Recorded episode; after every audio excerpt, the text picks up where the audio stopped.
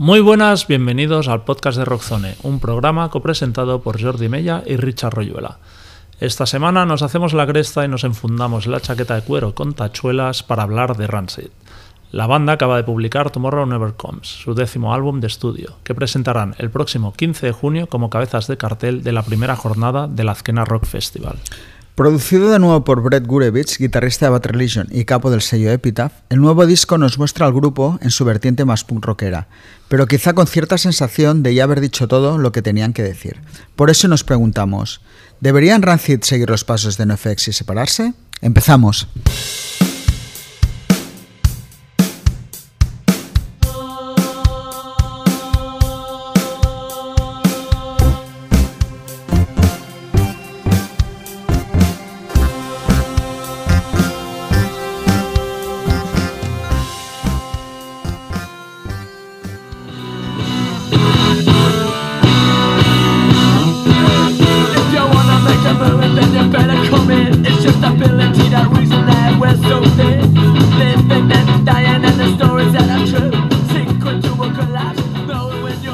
Rancid nacieron en 1991 de las cenizas de Operation Ivy, la banda de ska punk en la que habían empezado el vocalista y guitarrista Tim Armstrong y el bajista Matt Freeman. Junto al batería Brett Reed y posteriormente sumando al cantante y guitarrista Lars Frederiksen, la banda se convirtió en un gran reclamo en la escena de San Francisco creada alrededor del club Gilman Street. Con influencias de pioneros del punk como The Clash y The Ramones y de la música jamaicana, Rancid creó una mezcla irresistible de street punk, ska, reggae y rockabilly, con un sonido que era a la vez familiar y fresco. Su música era cruda pero melódica y ofreció un mensaje de solidaridad y resiliencia. Tras la buena acogida del debut homónimo de 1993 y Let's Go de 1994, Rancid empezaron a ser cortejados por las mismas multinacionales que habían tanteado antes a Green Day y The Offspring. Incluso Madonna asistió a alguno de sus conciertos en un intento de atraerlos a su sello Maverick, y según cuenta la leyenda, les envió una foto desnuda con una copia de su último álbum para convencerles. A pesar de sus esfuerzos, Rancid decidieron firmar con Epic, pero una súplica a última hora de Brett Gurevich los convenció para quedarse en Epitaph. Su fidelidad tuvo premio y su tercer álbum, A Not Come the Walls, de 1995, se convirtió en un clásico instantáneo del punk rock, además de un gran éxito vendiendo un millón de copias gracias a los singles Ruby Soho, Time Bomb y Roots Radicals.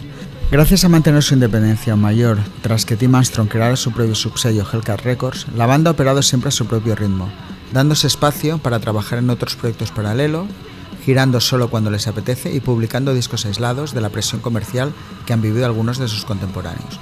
Un mundo operandi que de momento les está funcionando.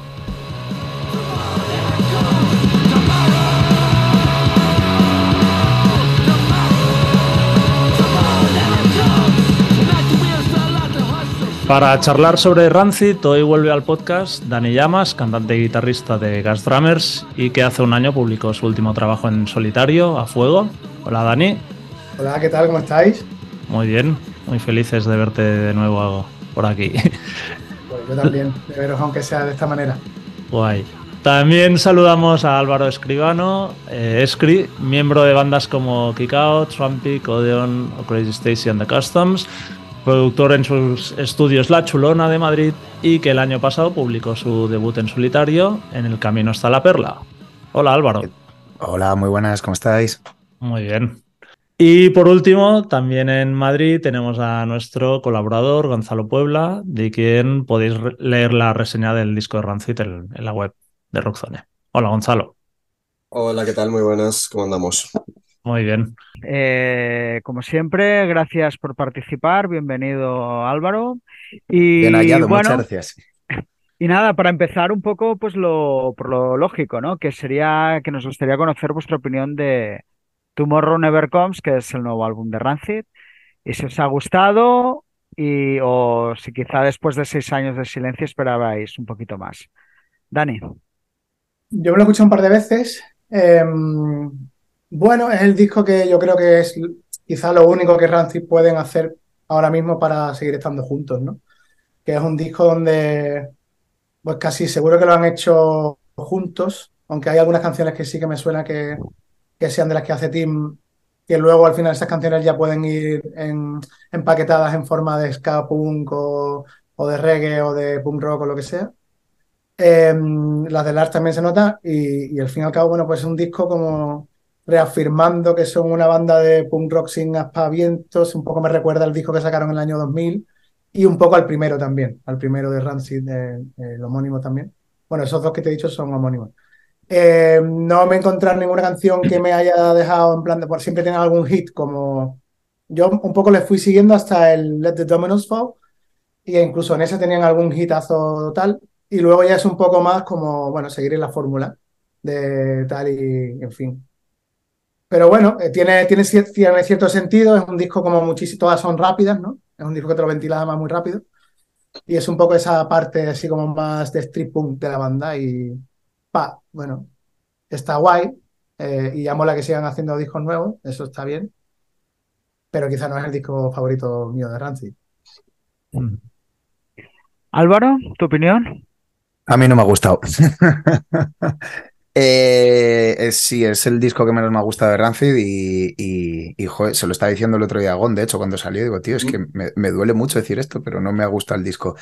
Eh, yo creo que en, parte también fue porque el adelanto, la, que le da título al disco, me gustó un montón y dije, ¿sabes? Tiene, tiene cosas que siempre me han gustado mucho de, de Rancid, como es en la época clásica, el flow que tenía Tina Strong cantando, que te escupía en, en, tres segundos 14 frases a una velocidad que flipas. Tal, entonces me encuentro con eso y digo, y me ha pasado exactamente lo mismo que me pasó con el, con el Honor is All We Know, el de 2014 creo que era, que soltaron el, adelanto y fue como, este disco va a ser la hostia.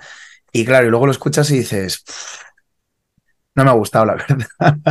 Eh, creo que es el disco que menos me gusta de Rancid, porque mm, no sé si es o sea, es un poco lo que decía Dani, que evidentemente probablemente es la, la lo, lo, que sí que le veo bueno a este disco es que es una excusa para que siga habiendo Rancid, pero yo qué sé, tío, no me, no, es que creo que una de las cosas que a mí siempre más me ha gustado de Rancid, que es que creo que siempre han sabido conectar muy bien con sus influencias y con el pasado musical y hacer su propia movida, ahora me parece que, que, se les está comiendo, se les está haciendo bola. O sea, el, el me está, estaba escuchando, eh, lo he yo también un par de veces y, y, lo estaba escuchando digo, tío, es que de repente, ¿por qué eh, la de New American, algo más había por ahí que digo, ¿por qué parece que están versionando a los Dropkick Murphys estos tíos?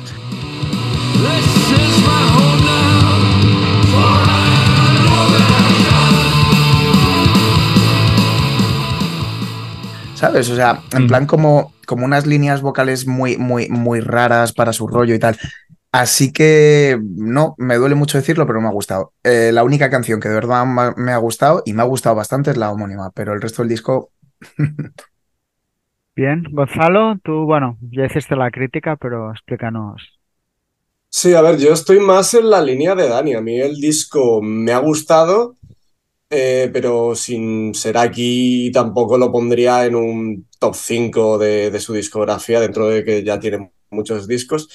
Pero es que considerando precisamente eso, son ya un grupo que tiene 30 años, creo que este es el décimo disco ya de su carrera, entonces pues no sé, yo creo que creo que lo mínimo que se les puede pedir es que saquen discos que pues que cumplan, que estén bien, que sean medianamente dignos y yo creo que este disco cumple con eso. Sí que me ha sorprendido mucho lo, lo corto que es, que, que, vaya, sea todo pues a saco, sin canciones de, de ska, ni de reggae, ni de otras historias que han ido metiendo a lo largo de su carrera. Y creo que eso eh, en parte es una intención suya, desde luego, de como querer decir, pues aquí estamos y, y, a pesar de que ya somos pues unos abuelos del punk, pues que todavía seguimos en forma y, demás. Entonces, yo creo que, en ese sentido, pues, pues cumple. No es, una, no es una locura de disco ni nada, pero, pero creo que es bastante digno para, para alguien de, su nivel. O sea que yo lo veo bien. Bien, eh, Jordi. A mí el disco, a ver, me ha gustado porque me gustan mucho Rancid y siempre hace ilusión escuchar temas nuevos. Pero es verdad que yo lo situaría en la parte baja de, la tabla. Y sobre todo porque creo que le falta como algo que, que, le vaya a dar recorrido ¿no? al disco. Es como que te lo escuchas, dices, vale, las canciones molan, en directo seguro que molarán, A mí la New American me gusta precisamente por el rollo ese de Murphys que nunca lo habían hecho. Digo, mira, al menos han hecho algo un poco distinto. Pero sí que es un disco como muy de ABC, de, eso, de, street punk, sin apenas matices. Y creo que, o sea, Rancid hasta, desde el primer Rancid homónimo hasta el, el, de la calavera homónimo del 2000, cada disco tenía como su personalidad. Y a partir de ahí, más o menos, van haciendo como compilaciones de los diferentes estilos de, de Rancid, todavía con, con, buenas canciones, y de hecho, yo que sé, el, el Let the Dominos Fall, por ejemplo, me, me parece un muy buen disco, el Travel Maker, el último que sacaron, también me parecía bastante guay, pero sí que ya tiene la sensación un poco de, bueno, visto, oído y no sé si leído, pero, pero vamos, como ya de que difícilmente te vayan a, a sorprender. ¿Tú, Richard? Bueno, yo muy poco entusiasmado y sinceramente bastante decepcionado. Yo creo que son seis años, ¿eh? Si Tim Armstrong no tiene talento para hacer un disco mejor en seis años, es que sabemos de sobras que no es así, ¿no? Tengo la impresión de que, bueno, creo que es un poco lo que le pasa a Rancid desde hace muchos años o casi desde su historia. Es una banda inconsistente que no toca, ¿no? Parece en muchos momentos casi como un grupo fantasma, ¿no? Y creo que, eso juega en su contra, ¿no? Y, es verdad que hay momentos inspirados, pero es que el disco, bueno, un poco es que no tiene nada que, que destaque, ¿no? A mí que el hecho de que no haya canciones de ska o reggae tampoco me acaba de convencer, porque creo que es parte de, la identidad de Freeman y Armstrong desde Operation Ivy y creo que lo, siempre lo han hecho muy bien. Entonces, o sea, no, no, no encuentro, si es como un querer hacer un statement de somos más punks, aunque seamos viejos y tal, creo que tampoco tiene mucho sentido en, su caso, ¿no? No, porque no tienen que demostrar nada.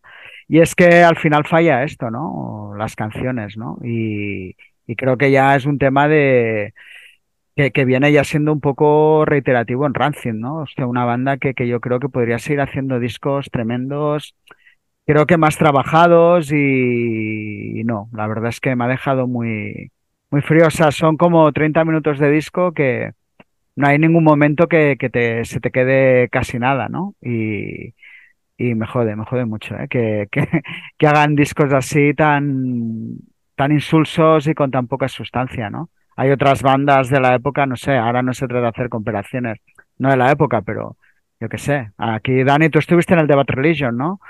Eh, Bad Religion es una banda que, hostia, en sus discos siempre hay cositas, trabajan más continuo, son más mayores, o sea que en teoría tendrían que ir a un ritmo más lento y pasa todo lo contrario, ¿no? Entonces yo creo que Rancid están en esa categoría de mirarse cara a cara a un grupo como Bad Religion, que a nivel de calidad que muy pocas bandas lo pueden hacer. Y creo que, que hay algo que no, no, no sé, parece que hay desgana o que el grupo siempre piensa en otras cosas. Y la verdad es que es eso, me, me ha dejado muy, muy frío.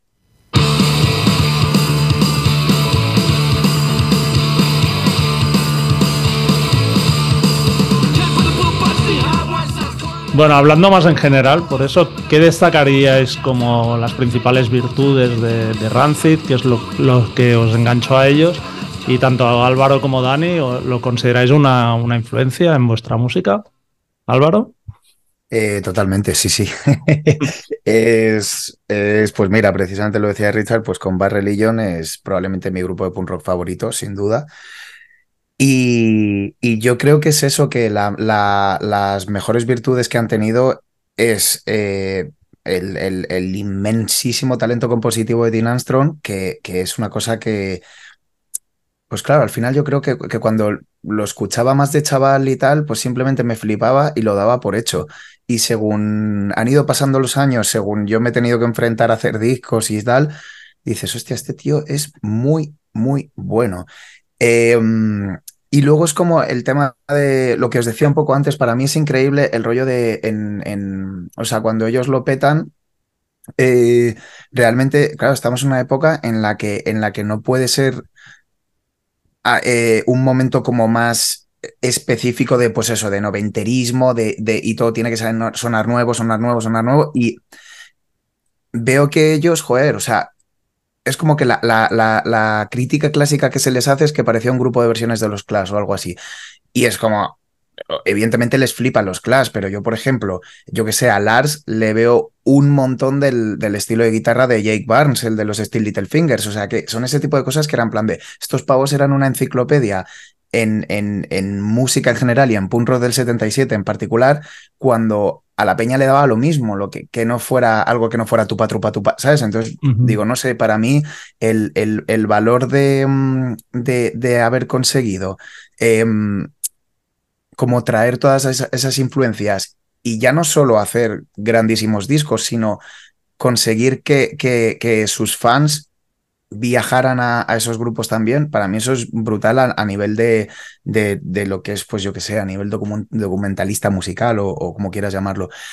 Y luego, bueno, yo creo que pues eh, mm. el resto del grupo, pues eh, Matt Freeman para mí es el mejor bajista del Sistema Solar eh, mm. y Lars es probablemente mi cantante favorito del palo, entonces...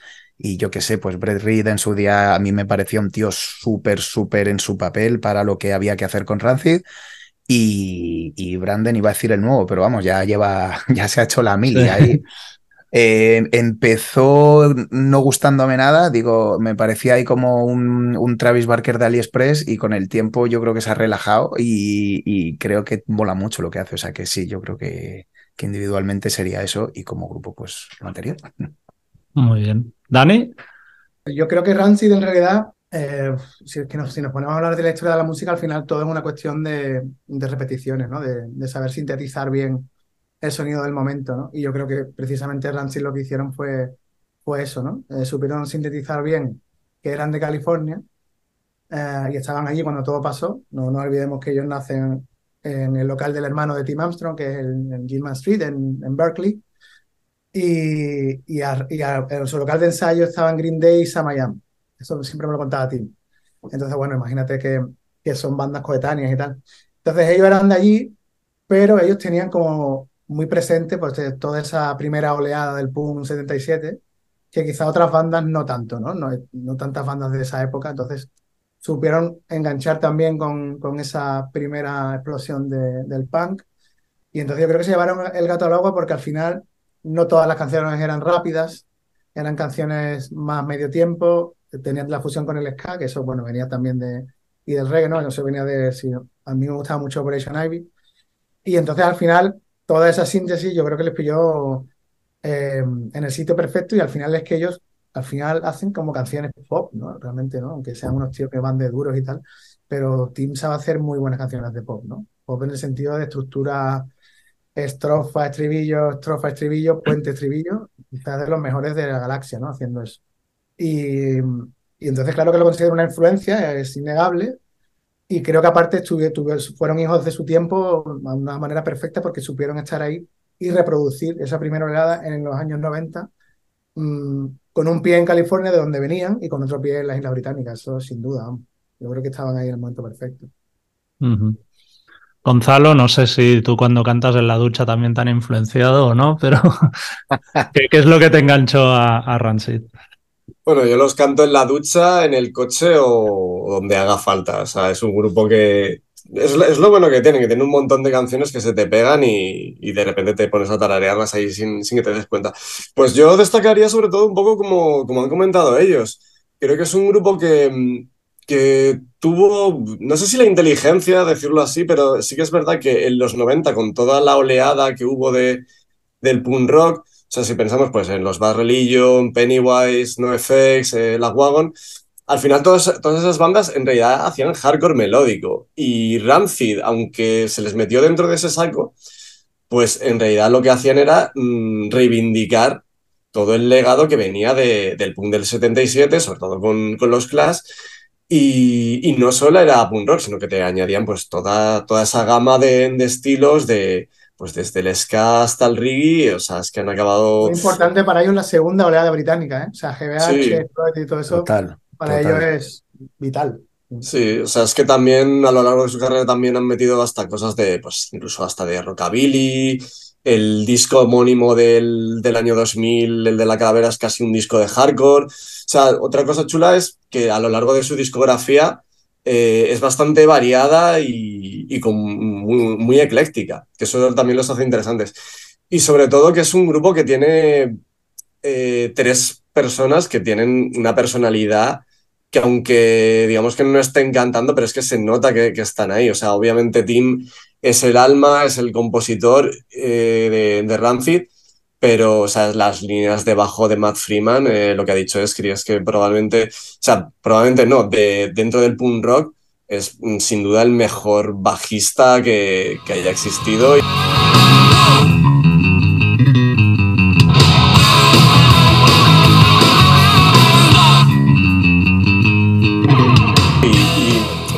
Dentro del rock en general, si ampliamos, o sea, de rock así en, todos los palos, me parece que es un tío que está tremendamente infravalorado lo que hace. Eh, aporta una, una musicalidad a todas las canciones que es mm, de la es increíble. Y luego, pues, pues Lars es también un, pilar fundamental, sobre todo en directo, que, que, luego se nota mucho el apoyo que, que le da a Tim en, en cuanto a guitarra, voces y no sé, o sea, si no estuviese, si faltase alguno de esos tres, es que se caería la mesa directamente. Sí, que yo creo que destacaría esas cosas. En el primero no estaba Lars, ¿no? En el primero no estaba Lars. En el primero no estaba, es verdad. algún, corito hace, pero sí, sí, no. bueno, Álvaro, que es productor, eh, ellos sí que no lo tienen nada infravalorado a, a Matt porque el volumen del bajo en, Vi el otro día un meme. creo que es el grupo donde suena el bajo más fuerte de todos los que, de los que conozco. Totalmente, tío. Vi el otro día un meme que ponía eso. Que era como en plan de rollo, ¿cómo era? El, el, volumen de mezcla de. O sea, era en plan de una mezcla de Rancid, el bajo, lo demás. tengo una anécdota muy buena de, de mezclando la con the Wolves que me contaba, me contaba Tim. Claro, yo tengo muchas anécdotas que me contaba Tim. Entonces, esa era muy buena porque me decía que, bueno, el disco lo mezcló Andy Wallace, ¿no? Que fue el que hizo pues, casi todos los discos de los 90 que nos gustan. Entonces, Andy Wallace era ya un señor bastante mayor en los 90 que tenía la costumbre de mezclar a un volumen muy bajo, Álvaro, ¿vale? O sea, de estos productores que mezclan un volumen. Entonces, eh, a Tim se le ocurrió decir que subiera un poco el volumen, que entonces el otro se volvió muy sigilosamente y dijo, no me parece que eso sea una buena idea. Y entonces se quedaron así como, ¿sabes? Un señor que imponía muchísimo porque hablaba como muy, ¿sabes? Qué guay, tío. Y ahí se quedó, ahí se quedó la vaina, no, no consiguieron que, que, le pusiera más fuerte el volumen. Tú, Richard, ¿qué, ¿qué, es lo que te enganchó? Bueno, un poco, creo que todos lo, lo habéis ido diciendo más o menos, ¿no? Yo recuerdo, o sea, lo que, bueno, lo ha dicho Dani al principio, ¿no? Creo que hay algo básico que es para mí la punta de partida es el talento de, Armstrong como compositor, ¿no? Sin eso no tienes nada, ¿no? O es lo el hecho diferencial de Rancid, que es un tío más que sus canciones, pues es eso, es que las puedes tocar en cualquier clave, ¿no? En el fondo es donde está el origen de que una canción, ¿no? Vosotros que sois músicos, lo que siempre se dice es si con una acústica puedes tocar el tema o lo puedes reconvertir en cualquier tema de cualquier estilo, es que es bueno. Y creo que los temas de Tim Armstrong tienen esa pureza de, de la canción en sí, ¿no? De la canción pop. Eh, claro, luego el elemento era que venían de, había mamado todo el punto, todo el punk de California, de, bueno, ellos son de, de Gilman Street, ¿no? Pero es una vez sale de allá junto con la parte inglesa. O sea, no olvidemos que, que Lars venía de Uka Subs, o sea, que, que vino ya. Entonces, es que era un pack, es un pack irresistible, ¿no? Porque, y además le ponías encima algo que no existía en el punk, que era el virtuosismo de Matt Freeman y además en el punk precisamente el bajo quizá es el estilo el, donde más importancia puede llegar a tener, ¿no? De los más. El, en muchos, en el punk rock el bajo es un instrumento súper básico, ¿no? O muy básico más que en otros estilos. Entonces, claro, es que era una combinación letal, ¿no? De tienes un tío que te compone de la hostia, eh, son versátiles, te pueden hacer una canción de punk rock súper clásica como un tema ska, como esto, ¿no? Ir al, al, punk este, lo que decís, no el de los Pistols, sino el del punk 82, ¿no? Por decirlo de alguna manera. De, Y claro, por eso estoy tan cabreado que el disco sea una mierda, ¿sabes? Porque es que esa banda puede dar mucho más de sí y lo, y lo ha demostrado, ¿no? Y creo que todavía les queda mucha música porque es que es un talento brutal el, el de los tres, ¿no? Y, y creo que muchas veces se habla poco de de Rancid o de Armstrong y Freeman, lo que decís que es como infravalorado, ¿no? Cuando casi, no voy a decir que estuviera en el Big Bang del punk californiano, pero vamos, más o menos, o sea, Eh, realmente son, quizás es verdad que hubo aquí la primera parte más de hardcore de principios de los 80 tal, pero es que luego ya ellos, ya con Operation Ivy, o sea, que quiere decir que es una banda que realmente tiene, tiene mucho peso histórico ellos dos en, en todo lo que entendimos más adelante como el punk melódico, ¿no? Que explotó unos pocos años después. Entonces, claro, yo cuando oí Rancid, pues es que fue como decir, wow, aquí hay mucho de lo que me gusta. Claro, también te pilla con 20 años, ¿no?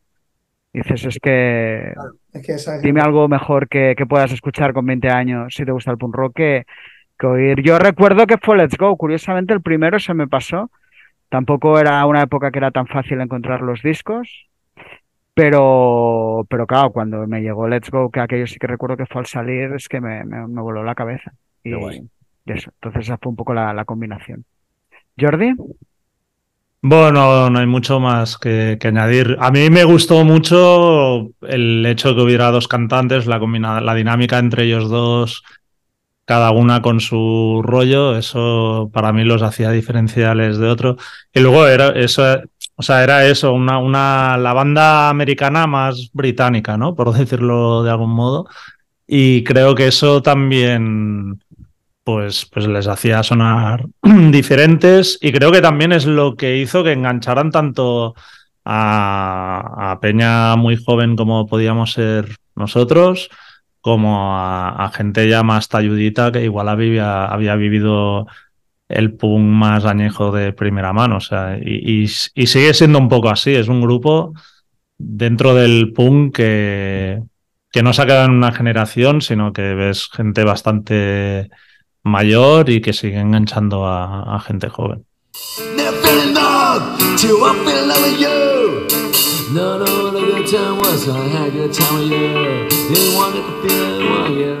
Pues continuemos y bueno, quitando a Not, a Not Come the Wolves, del que hablaremos ahora enseguida, ¿qué otros discos destacaríais o cuáles son vuestros favoritos de la banda? Gonzalo.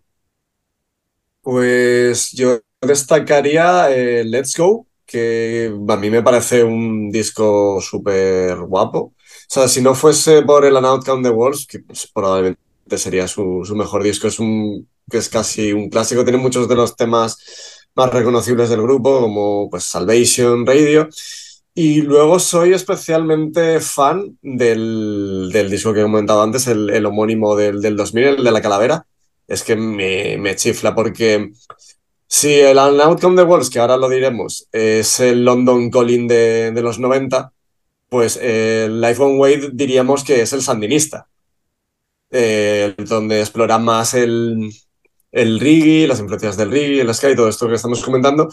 Y mm, creo que recibieron muchos palos con ese disco, entonces la respuesta a ello fue hacer un disco de, de canciones cortas, con mala hostia, a toda leche. Y el resultado fue ese, el disco de la calavera. Y a mí me chifla el- lo macarra que suena. Es,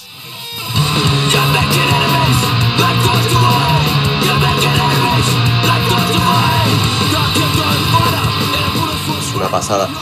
Y luego le tengo especial cariño a Let the Dominos Fall porque lo- cuando salió le, le di muchísima caña. Y me encanta también lo, lo variado que es. Es que en ese disco hay, hay de todo. Y lo escuché muchísimo. Yo me quedaría con, aparte de obviamente Run Out Come the Wolves, diría que esos tres están entre, entre mis favoritos de, de su discografía. Bien. Dani, ¿tus favoritos? Yo creo que Let's Go. Let's Go. Bueno, Come the Wolves es un disco que está aparte, sí es verdad. Y el Let's Go creo que es el disco que en su momento más me, más me gustó. Es un disco brutal. Además sigue sonando bastante crudo. A mí me gusta mucho eso del, del sonido de Rancid. Y tiene canciones brutales. Vamos, la de Radio, que es, es a medias con Billy Joe de Green Day.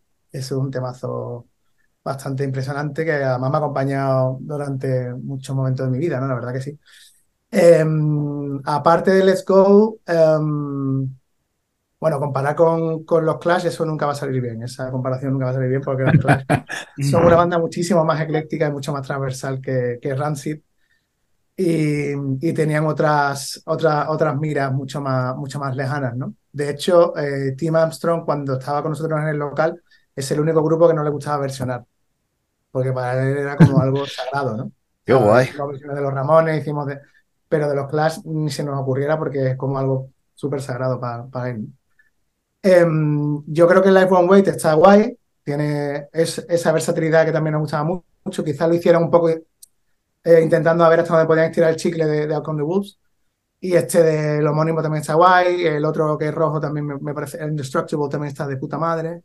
E incluso hasta eh, Let the Dominos Fall, que creo que ese fue el que presentaron en directo con Gas ¿no? En esa gira, me parece que era. Eso es, eso es. Ahí os vi yo en, en Barcelona y en Madrid, en los dos bolos, tío. Que iba, claro, Ese, ese no. estaba, ese estaba guay también, quizá un poco largo. Sí, es verdad. Además, tú lo tenían, tenía la versión acústica y tal. Es como que fueron Claro, con y- todo en plan de vamos a hacer. Este disco es un regalo para nosotros. ¡Hala! Y si Eso te, y si quieres bien, y si no, pues nada. Pero sí, sí, total. Ellos de todas maneras son, es que estoy, dejando pasar un montón de cosas que se me ocurren. Ellos son un grupo muy familiar. Tienen una relación bastante cercana a todos, ¿no? Pero todos, incluso Brett, porque Brett para ellos es como, es el artífice de que exista en Rancid, ¿no? Brett Gurevich de Bad Religion. Él ha producido, creo que todos los discos. Alguna vez intentó. Bueno, eh, ocho, creo. Porque eh, la-. Come the Wolves lo hizo Jerry Finn. Es verdad, lo hizo, lo hizo, Y le- exacto, y- lo hizo Jerry Finn, que, que en, Sí. en esté, ¿no? Y, pero bueno, casi todos los hace por lo menos de un tiempo a esta parte. Sí, sí, sí. un poco el artífice de que, ¿sabes? Y, y es un grupo que quizá, lo, lo que decía al principio Richard, ¿no? Al principio decía, claro, que al principio em, que se le exigiría como más por el talento que tiene Tim, ¿no? Que es un grupo que tal, pero yo creo que realmente ellos no están en esas, están en otras cosas, creo, ¿eh? Y luego lo de Rancid es un poco más para los fans y porque al final casi todas estas bandas, tío, al final viven de hacer bolos de festivales y tal. Lo de los, lo de los discos nuevos es un poco una excusa, pero al final terminan tocando por los clásicos, ¿no? Y esto es un poco así, esto es, la mayoría de las bandas viven de la nostalgia, ¿no? Como, o sea, sobre todo en, en la música que es muy cerrada a un género, ¿no? Entonces esto es algo que a mí me da muchísimo que pensar, porque podríamos extrapolar esta pregunta a casi todas esas bandas, ¿no? A casi todas. No solamente Rancid, sino casi todas las que siguen un poco en activo. Sí, eh, realmente tiene como, como- ¿Cuál es el sentido de la banda si no es más que, bueno, juntarse para todas las canciones antiguas con la excusa de sacar algunas canciones nuevas? Muy pocas Claro. bandas funcionan, solo, Ya. solo propaganda, quizás te podría decir. Que son, Ujú. van evolucionando, como no tiene nada que ver lo que hacen ahora con lo que hacían en los 90, ¿sabes? Pero bueno, esto en cuanto a, a- en cuanto a la- en cuanto a lo de que se le exigiría mucho más. Y luego, eh, no sé, un disco nuevo de Rancid en realidad, yo me lo esperaba así, yo era muy difícil que sacaran un disco con, como súper currado. Yo creo que ellos están en otras cosas. Tim está con sus proyectos en solitario, incluso hasta Matt también, ¿no? Eh, Charger, estos que son Sí, como... joder, cómo molan. Y el- lo que no he escuchado todavía, que no sé si vosotros lo- si lo habéis escuchado, es el disco que ha hecho eh, em, con Jesse, el, de, el cantante de Operation Ivy. No, todavía no. Se han vuelto a juntar Bueno. eh, Tim y Jesse. Y eso sí que es noticia. Y eso sí que me, me apetece escucharlo, porque no sé. Este yo creo que también tiene bastante talento. Hombre, el adelanto este que, que sacaron tenía una pinta brutal, la verdad. Yo O no lo he escuchado, Álvaro, no sé. No sé Pues tío, entonces Ah, no te digo nada más. Vale, vale, vale. vale. Guay, guay. Tú, Álvaro, siguiendo contigo, ¿qué, qué destacarías de su discografía? A mí me parece que eh, cronológicamente, o sea, si te, lo- si te los pones cronológicamente, para mí eh, tanto el primero como el indestructible están muy bien. Y para mí, desde el Let's Go hasta el, hasta el 5, todos incluidos, para mí son obras maestras. Más, o sea, no del punk rock, sino en general de la música pop. Entonces, me viene mucho por, me viene mucho por rachas, porque sí que es verdad que, que hay veces que de repente, o sea, lo que me flipa del Let's Go, por ejemplo, es que me parece un disco tan difícil de hacer por, por el rollo de que, de que está hecho con cuatro acordes. Y es que es dificilísimo. Ese nivel de canciones con, con, con, con poquísimos recursos en general, si quieres, si quieres verlo así, porque es en plan de rollo. Dices, tío, si es que todas las canciones van un poco en la misma onda y todas son buenísimas.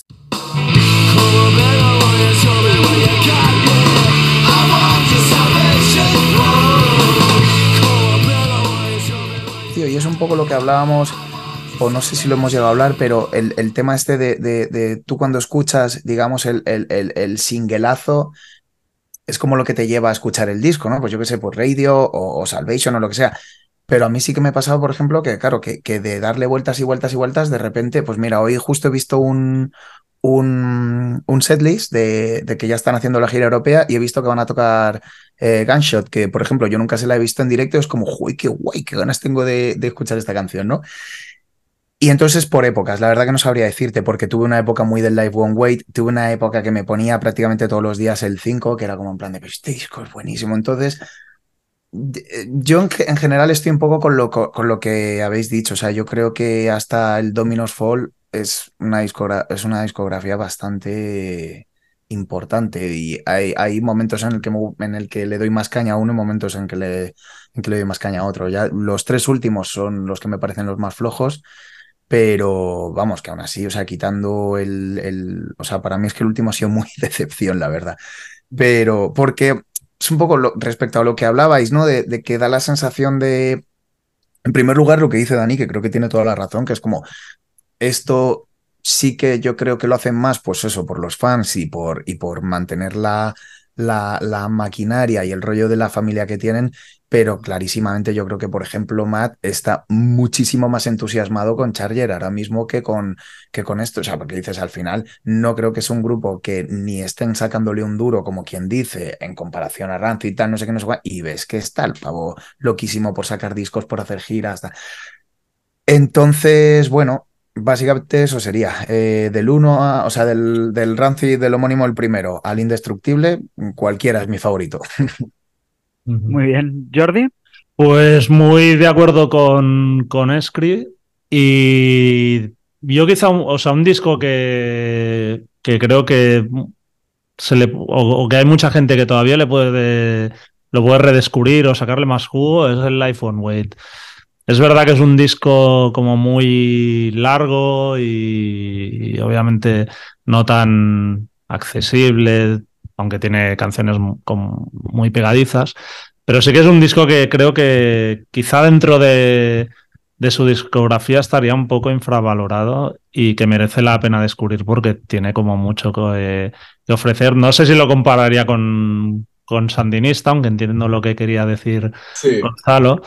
Pero sí que es un, un, disco donde dijeron, bueno, vamos, tenemos la pasta, tenemos los medios, vamos, aquello, si es el último disco que grabamos en nuestra vida, vamos a hacer lo que nos apetezca.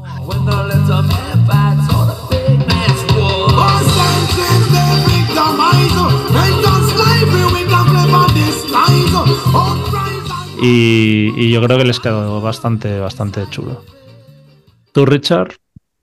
Bueno, en, ya sigue cogiéndote el, el, relevo de Life One Way. A mí Life One Way me parece una auténtica obra maestra. Quiero decir, Life One Way tiene un problema que es que salió después de Not Con The Wolves uh -huh. y, y, nadie realmente se puso a, a, trabajarlo. O sea, creo que ahí se demuestra el, el talento ya de la banda superlativo, ¿no? El riesgo que comportaba, porque Red de hecho, un poco lo de volviendo a Gonzalo, o sea, para mí Live on Wet es más un London Calling, o sea, al final entre Let's Go y A Not Con The Wolves no hay tanta diferencia, realmente son discos muy parecidos de, de concepto, o sea, quizá eh, en A Not Con The Wolves dan un paso más allá en, compositivamente y tal, pero yo creo que Live on Wait es donde el grupo realmente de toda su discografía es donde hay una esencia de, de, lo que has dicho tú, Jordi, de hostia, vamos a ver hasta dónde somos capaces de llegar. ¿no? Uh -huh. Y creo que es eso, que nos quedó a todos un poco tapados por, por, por con The Wolves, ¿no? Y, pero me parece un disco brutal. Y luego, pues también Let's Go. Let's Go creo que es, es un disco pues casi a la altura en ese aspecto de, de Not con The Wolves. He de decir que en contra de lo que veo aquí, me pareció en el momento y me sigue pareciendo ahora, a mí no me gusta el disco negro y creo que hay algo también que, que, me, que, que lo decía en su momento, recuerdo, Joder, es que para oír discos de caña ya tengo mil bandas más, ¿no? Rancid no es un grupo para eso. Y creo que en el fondo tengo un problema con, con los Rancid cañeros, ¿no? De verdad, ¿no? Quizá de Rancid siempre espero otro tipo de cosa, porque para eso, que es para mí lo que los hace especiales, ¿no? Y al final hay cientos de bandas californianas de hardcore muy buenas para hacer esa clase de discos, ¿no? Entiendo que en un momento fue una reacción a lo que fuera, pero no es un disco, o sea, para mí los cuatro primeros son muy buenos, el primero como disco de punk me parece súper chulo. Y después me gusta mucho Undestructible también. Creo que es un Ujú. disco donde, pues, o sea, el negro fue la reacción a tal, pues el Indestructible fue una reacción al negro un poco, ¿no? De vamos a volver a hacer un disco de canciones, un poco lo que se conoce como estilo Rancid. Y creo que le salió muy chulo, ¿no? De hecho, ahí está One, Fuck- One Back Down, ¿no? El single que- gran Back clásico, Down. ¿no? All Back Down, perdón. Que es como casi su, su último gran clásico.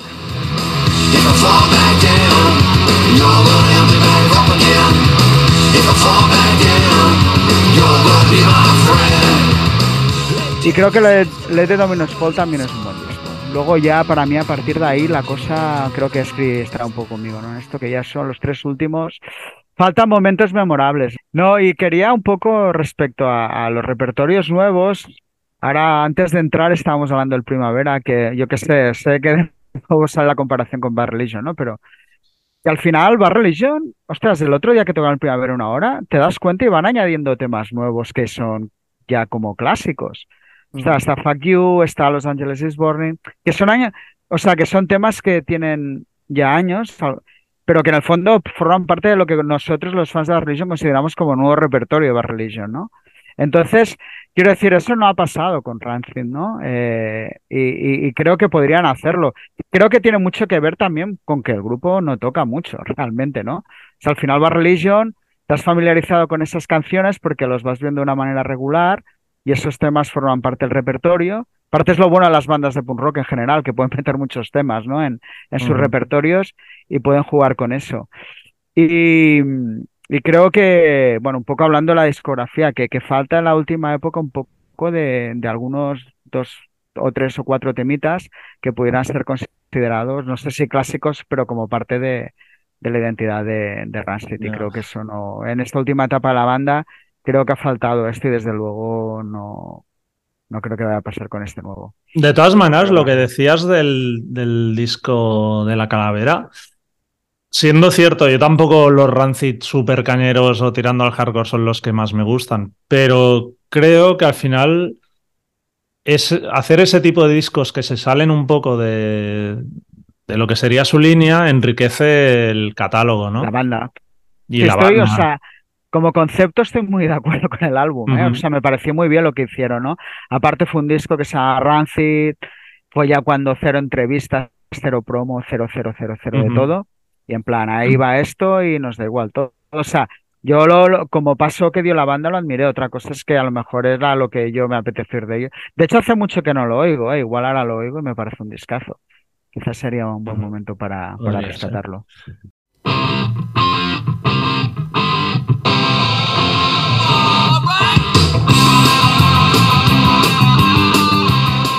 Pues eso, vamos a pararnos un poco en An Outcome the Wolves, que es como el gran disco de, de Rancid. ¿Os parece un, álbum que merece el calificativo de clásico del punk al lado de eso de London Calling o Nevermind the Bollocks o el primero Los Ramones? ¿Dani? Uf, esa pregunta es buena. Mm, creo que, o sea, que sí, que obviamente sí. Eh, pero quizás deberíamos ver esto dentro de más años todavía, ¿no? Ujú. Pero está claro que sí, que es un disco que tiene canciones brutales. Am, desde la primera, o sea, la primera a mí me parece que es un puñetazo en la cara. Y bueno, ahí mm, también Matt Freeman dice quién es también, ¿no? En esa primera canción. Ujú. Am, Tim está muy, muy acertado también, o sea, son canciones con estribillos que nadie sabe, pero además hay una cosa de ese disco que es brutal, que es que es un disco bastante largo, ¿no? No sé cuántas canciones tiene, pero puede ser 19, 20 o algo así. 19. 19. 19, ¿no? Y joder, mm, de las 19, creo que casi todas son más allá del 7 y medio o 8, ¿no? O sea, quiero decir, eso es una, Totalmente. una cosa que solo pasa una vez en la discografía de un grupo, quiero decir, es que, no sé, es, un- es una barbaridad. Ahí encontraron, yo creo, quién realmente eran Rancid, ¿no? El, el sonido, que estaban como ahí en, en medio, ¿no? Que eran clasheros, pero al mismo tiempo también eh, sabían hacer muy buenos estribillos, ¿sabes? Casi himnos, te diría, ¿no? Eh, el bajo, no sé, todo lo que, todo el ADN de Rancid se despliega al máximo en ese disco. Entonces, eso es como, no sé cómo decirte, como el Sgt. Peppers de ellos, algo así, no sé cómo, cómo explicarlo. Y claro que sí que creo que es un clásico, se ha convertido en un clásico. Lo que pasa que, claro, em, bueno, sí, diría que sí. Claro, lo, lo otro es que como es una, una segunda generación de tal, pues pues eh, me cuesta un poco más trabajo de ponerlo al mismo nivel de, de los mejores trabajos de los que manejo los Clash. Pero creo que en el fondo, si lo miramos de una manera aséptica, sí que lo es. Álvaro, Eh, yo estoy con Dani, estoy completamente de acuerdo y sí, o sea, sin la respuesta es sin duda sí, me parece uno de los ¿qué? cinco mejores discos de punk rock de la historia. Te- yo te diría que sí. Em, ¿qué tema le veo? Claro, yo cuando era chaval eh, es cierto que, lo- que los discos del, del 77 ya tenían, pues yo qué sé, 20 años o al menos 15, etcétera. Entonces, claro, dices, sí que en esa época no me atrevía a decirlo precisamente porque es eso, bu- bueno, si este disco tiene, yo qué sé, 10 años o 5 y estos tienen 20, bueno, claro, es que no, no puede, no puede ser un... Yo creo que sí. O sea, yo creo que, que, que sin duda el, el- a nivel de contexto histórico, pues dices, hombre, evidentemente lo- los... Pues yo qué sé, o sea, para mí el, el, el, primer, el disco que lo cambia todo es el primero de los Ramones, pero pero, pero dices, bueno, pero también el 94 fue muy importante. Entonces dices, ya, y ya estando en 2023, yo creo que se le puede poner en, en- en ese contexto. Y, y para mí, sí, y es que es lo que dice Dani, tío, es que mira qué pedazo de estribillos. Es que está, está diciendo lo de los estribillos y empieza a pensar y digo, si es que te, pon- te pones a corearlos, tú solo sabes en plan de... Entonces, para mí, vamos, o sea, para mí un sí rotundo, vaya. Gonzalo, Pues, a ver, a la misma altura que, mm, que el primero de los Ramones o el London Calling o el Nevermind the Bollocks, eh, no lo colocaría porque esos tres discos, digamos que son piedras fundacionales de, de lo que es el punk rock. De hecho, o sea, digamos que toda la ola de, que vino en los 90, mm, bueno, no toda, pero en concreto Rancid se apoyan en parte de esos discos. Dicho esto, sí, es un, o sea, justo por un medio peldaño por debajo, sí que estaría. Es que es una, es una obra maestra. Mira, yo recuerdo que la primera vez que yo lo descubrí, gracias a un amigo en común que tenemos, yo, que es Guille, Guille de Bridges to Nowhere, que yo solía ir a su casa, él tenía una colección enorme de, de discos en aquella época, con 15, 16 años, y yo solía ir a su casa a, a pillarle prestados unos cuantos discos. Y qué cosa curiosa, es una curiosidad de que un día me llevé, me acuerdo perfectamente, me llevé de su casa el An Out on the Walls y curiosamente el primero de Deus, que fíjate que luego después sería el, Total. el Brandon, el, el, el batera. Pero lo que, lo que recuerdo es que escucharé el Out on the Walls y, y alucinar porque es lo que ha dicho Dani, desde la primera canción hasta la última es que ya no te suelta. Y son todo temazos uno detrás de otro, con un flow increíble, cómo se van alternando eh, Tim en las voces, el, el bajo de, de Matt, que es una, es una pasada. Y, y es que es un disco que, que por mucho que te lo hayas escuchado, es que nunca te aburres, nunca te aburres de él. Entonces, eh, de los mejores discos de boom rock de la historia, pues eh, a lo mejor no tanto, pero de los 90 eh, sin duda para mí es, es, mi favorito. Es que es un disco mágico y, y, casi perfecto, diría yo. O sea que totalmente. Uh -huh. Richard. Yo, a ver, creo que como álbum en sí, por calidad, está a la altura de cualquier clásico del punk. Lo tengo muy claro.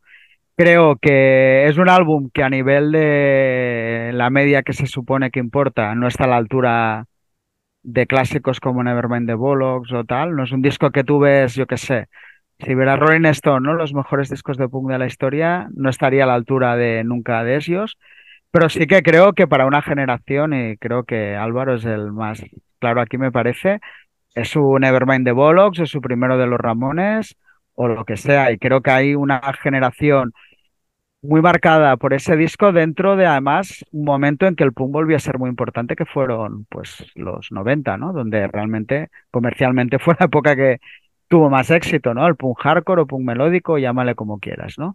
Entonces, yo creo que dentro de, ese, de esa escena, ese momento, sí que es un disco fundacional, ¿no? Porque es que realmente creo que, no sé si es el mejor disco, pero sí que es el más completo, ¿no? Luego, es que es un tema de gustos al final todo, ¿no? Pero, pero creo que, que como álbum es que es perfecto, creo que abrió puertas a todo, a todo tipo de, bandas. Y sí, quizá a nivel histórico no tiene el mismo peso, ni creo que lo tenga, ¿eh? porque al final ya competir con hombres como Ramones, Clash o esto es, es muy complicado, ¿no? Pero, pero vamos, yo no creo que tenga nada que envidiar ese álbum a, a cualquiera de los, de los que hemos citado, ¿no? Además, claro, y es que lo viví en su momento, cosa que los otros no. Con lo cual, eh, al final, eso también te, te hace verlo como, como tus clásicos, ¿no? Y, y es innegable. No voy a decir que sea mejor, ¿eh? Porque no lo es. Para mí, Nevermind the Bollocks, pues es uno de mis cinco discos favoritos seguramente, pero, pero quiero decir que, que no tiene nada que envidiarlo, vamos, absolutamente nada y que está ahí. ¿Tú, Jordi? Sí, no, no hay mucho más que, añadir. Yo creo musicalmente está a la altura. Lo que pasa, lógicamente, pues el, no, no tiene el peso histórico de, de ninguno de, de los tres discos que hemos puesto un poco como, como referencia. Pero vamos, si a- baja un marciano y le ponen los dos discos sin que sepa nada más, eh, les va a parecer igual de, de buenos o incluso igual le engancha más el An Outcome the Wolves en un momento dado, ¿no? Así que Exacto. yo creo que como mínimo de, de su generación, pues sí, es el para mí el gran clásico de- del punk rock de los 90.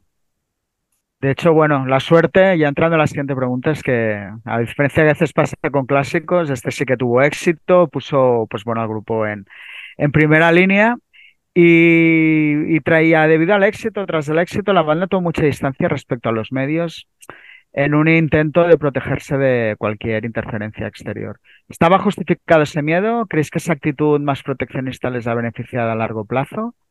Álvaro, ¿cómo, cómo lo ves? ¿Sabes qué pasa? Que me da la sensación de que, de que en, en, bueno, te iba a decir en el punk rock, pero es que estaba pensando, digo, en el metal pasa igual, en el, en el rock and roll y en el rockabilly pasa exactamente lo mismo.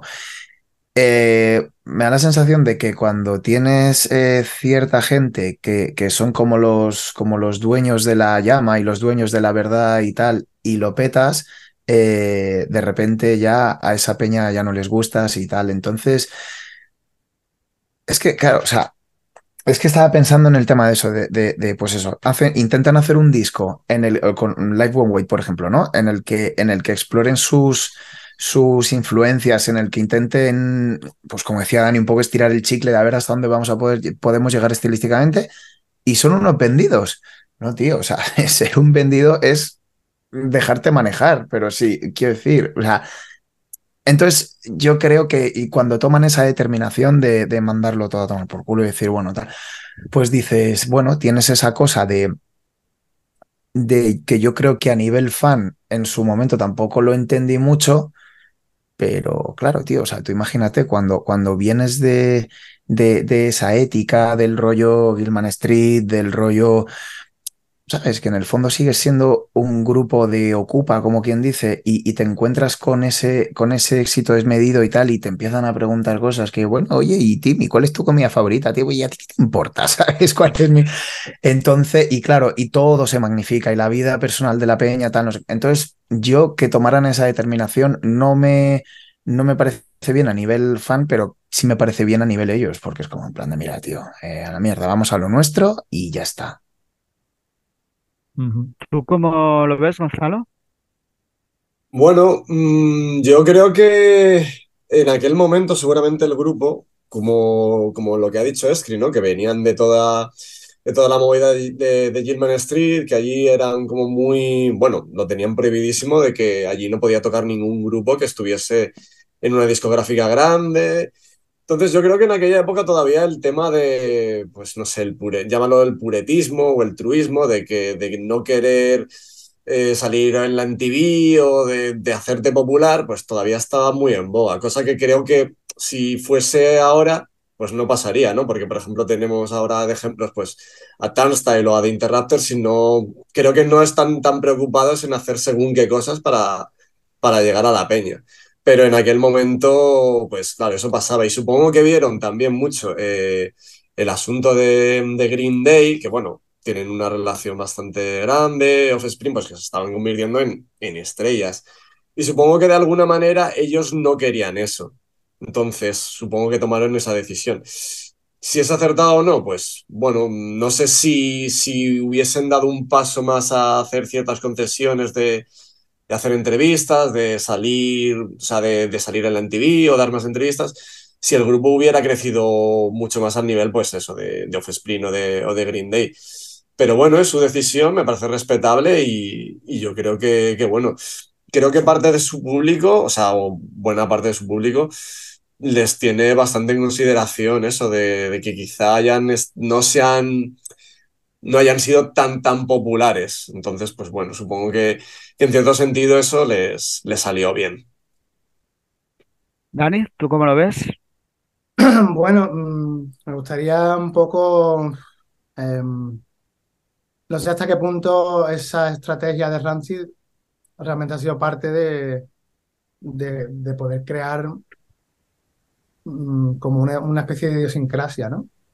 Em, yo creo que eso es parte de su estrategia, ¿no? Es como, no sé, eh, creo que son tipos que además, em, en realidad todos ellos, o sea, que yo es que los conozco de cerca, entonces no están, no están así. Em, Tim ha sido un tío que se ha codeado con, con la primera plana de la, de la, de la industria de la música desde el Out on the Walls en adelante, desde otro punto de vista. Él ha sido productor, ha escrito canciones para gente, etcétera, etcétera. Pero Rancid, como marca, ¿sabes? Rancid es como la propia, como la propia, el propio nombre dice, ¿no? Algo rancio, algo que vamos a lo que vamos, son unos amigos, un brotherhood, todo ese rollo así como de tal, y, y posiblemente parte de la idiosincrasia del grupo consiste también en no conceder entrevistas, no, no, no convertirse en algo así como, porque sus personalidades son totalmente lo contrario, ¿no? O por lo menos lo que, la imagen que ellos proyectan fuera. Luego yo con Tim Armstrong iba al cine o a la chica a comprar calzoncillos, pero su imagen para él era muy importante. ¿sabes? Cómo, cómo le veía a los demás era una cosa muy importante. Entonces eso es algo que está estudiado y es algo que está que es una cosa voluntaria, no es una cosa, no es una cuestión de no, es que las cifras mareantes, las cifras mareantes ya las tienen. Ellos han ganado muchísimo dinero y son casi millonarios, no nos olvidemos de eso, no son un grupo, fueron a lo mejor un grupo que estaba alrededor de una escena punk, pero eso ya no pasó nunca más a partir del año 96, ¿no? Eso ya se convirtieron en gente que tiene un catálogo donde mueve mucho dinero de, manera editorial. Eh, Tim metió una canción de los Transplants en un anuncio de, de L'Oreal que les, vamos, les hablaron una pasta brutal.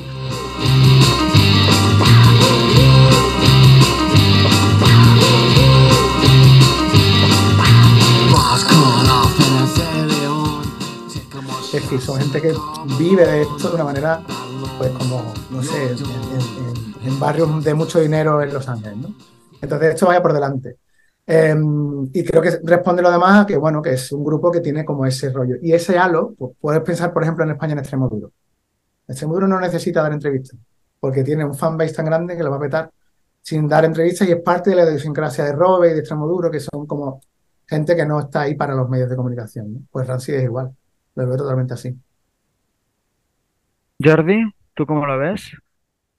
Sí, yo creo que supieron darse cuenta muy rápidamente de los peligros que, albergaba igual meterse dentro la, maquinaria, precisamente porque lo tenían muy cerca, ¿no? Y, entonces, de hecho, hace poco que leí una historia oral que publicó Spin sobre el sello Epitaph en 2010 y contaban, que Rancid estaban a un paso de firmar con Epic eh, antes de la Outcome the Wolves.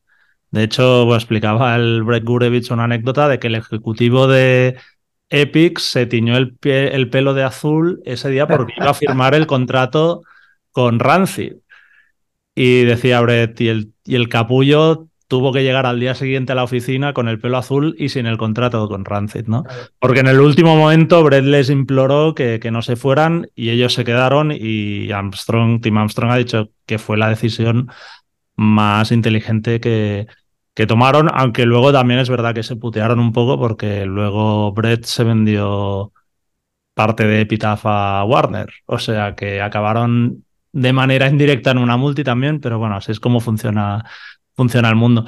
Pero lo que decía Dani de que para ellos es como muy importante, o al menos para ti, esa imagen eh, pública o, que proyectan hacia los demás, yo creo que lo, debían notar, ¿no? En plan, pues eso, yo qué sé, tener un Fat Mike ahí que siempre se ha metido con toda la gente que ha intentado un poco entrar en ese mundo más comercial y como él, pues todavía muchos más que seguramente eran anónimos. Entonces, no sé si fue por más por miedo o por convicción, pero, pero al final yo creo que es lo que ha preservado esa obra de no ser una banda como las demás de punk de los 90, sino de ser Rancid, ¿no? Y tener la libertad, pues eso, de ahora quiero hacer un disco hardcore, lo hago, y ahora quiero hacer un disco más melódico tal, y también lo puedo hacer, ¿no? Yo creo que, que estuvieron bien, aunque me joda como periodista que, que no den entrevistas, pero está bien, al final. Que, que pasen un poco de, de, todo y vayan a su bola y al final el dinero ya lo han hecho y viven más tranquilos, seguro, pasando de, de todos nosotros. Richard, ¿cómo, ¿cómo, lo ves? Bueno, un poco, ya lo habéis dicho, al final son decisiones de banda que, que, bueno, quizá lo has dicho tú, ¿no? Yo creo que ellos, cuando estuvieron a punto de firmar por, por Epic, ¿no?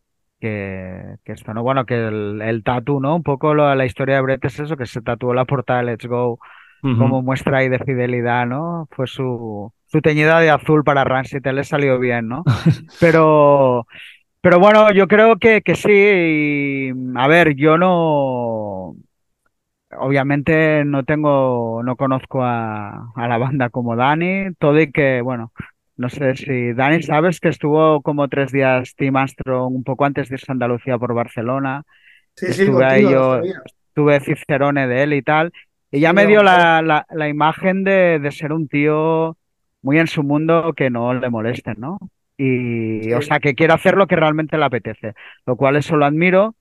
Y creo que lo de las entrevistas pues viene un poco por ahí, ¿no? Es decir, bueno, pues ¿para qué no? También es cierto, yo no sé, ¿eh? que yo nunca he leído una gran entrevista a Rancid, o sea, tampoco son grandes oradores, ¿no? No es una banda que, que realmente digas, hostia, es que lees una entrevista con ellos y flipas, es que no es el caso, ¿no? Entonces, eh, creo, no sé qué disco fue, me parece que fue en Street o de Dominos Folk, que yo recuerdo haber hecho entrevista con ellos, con mm. Lars y con Tim. No sé si también porque nos tenían ahí un poco ya en estima, pero que algo de prensa sí que han ido haciendo. Pero bueno, yo creo que mm. forma parte de, de, un poco de todo lo que estamos hablando, ¿no? De un grupo con sus cosas especiales y esta es una, al fin y al cabo es lo que ha hecho también NoFX siempre o, o bandas, ¿no? Que, que, tampoco necesitan mucho la, la, la prensa para, para estar ahí.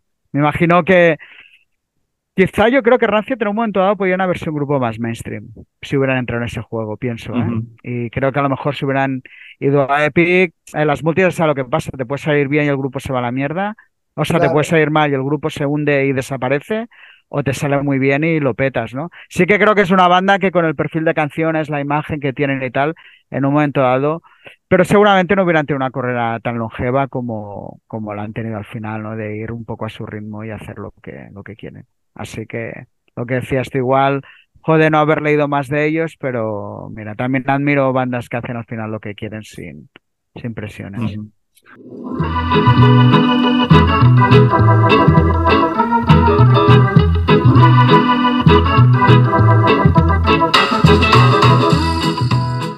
Bueno, como decía Dani, pues a lo largo de su carrera todos los miembros han tenido diversos proyectos paralelos pero seguramente sea Tim Armstrong el más activo, publicando discos en solitario, produciendo artistas como Pink, Jimmy Cliff o The Interrupters, también tocando con The Transplants. Y en una de esas aventuras, pues eso, acabó grabando con Gas Drummers y yendo a comprar calzoncillos con, con Dani.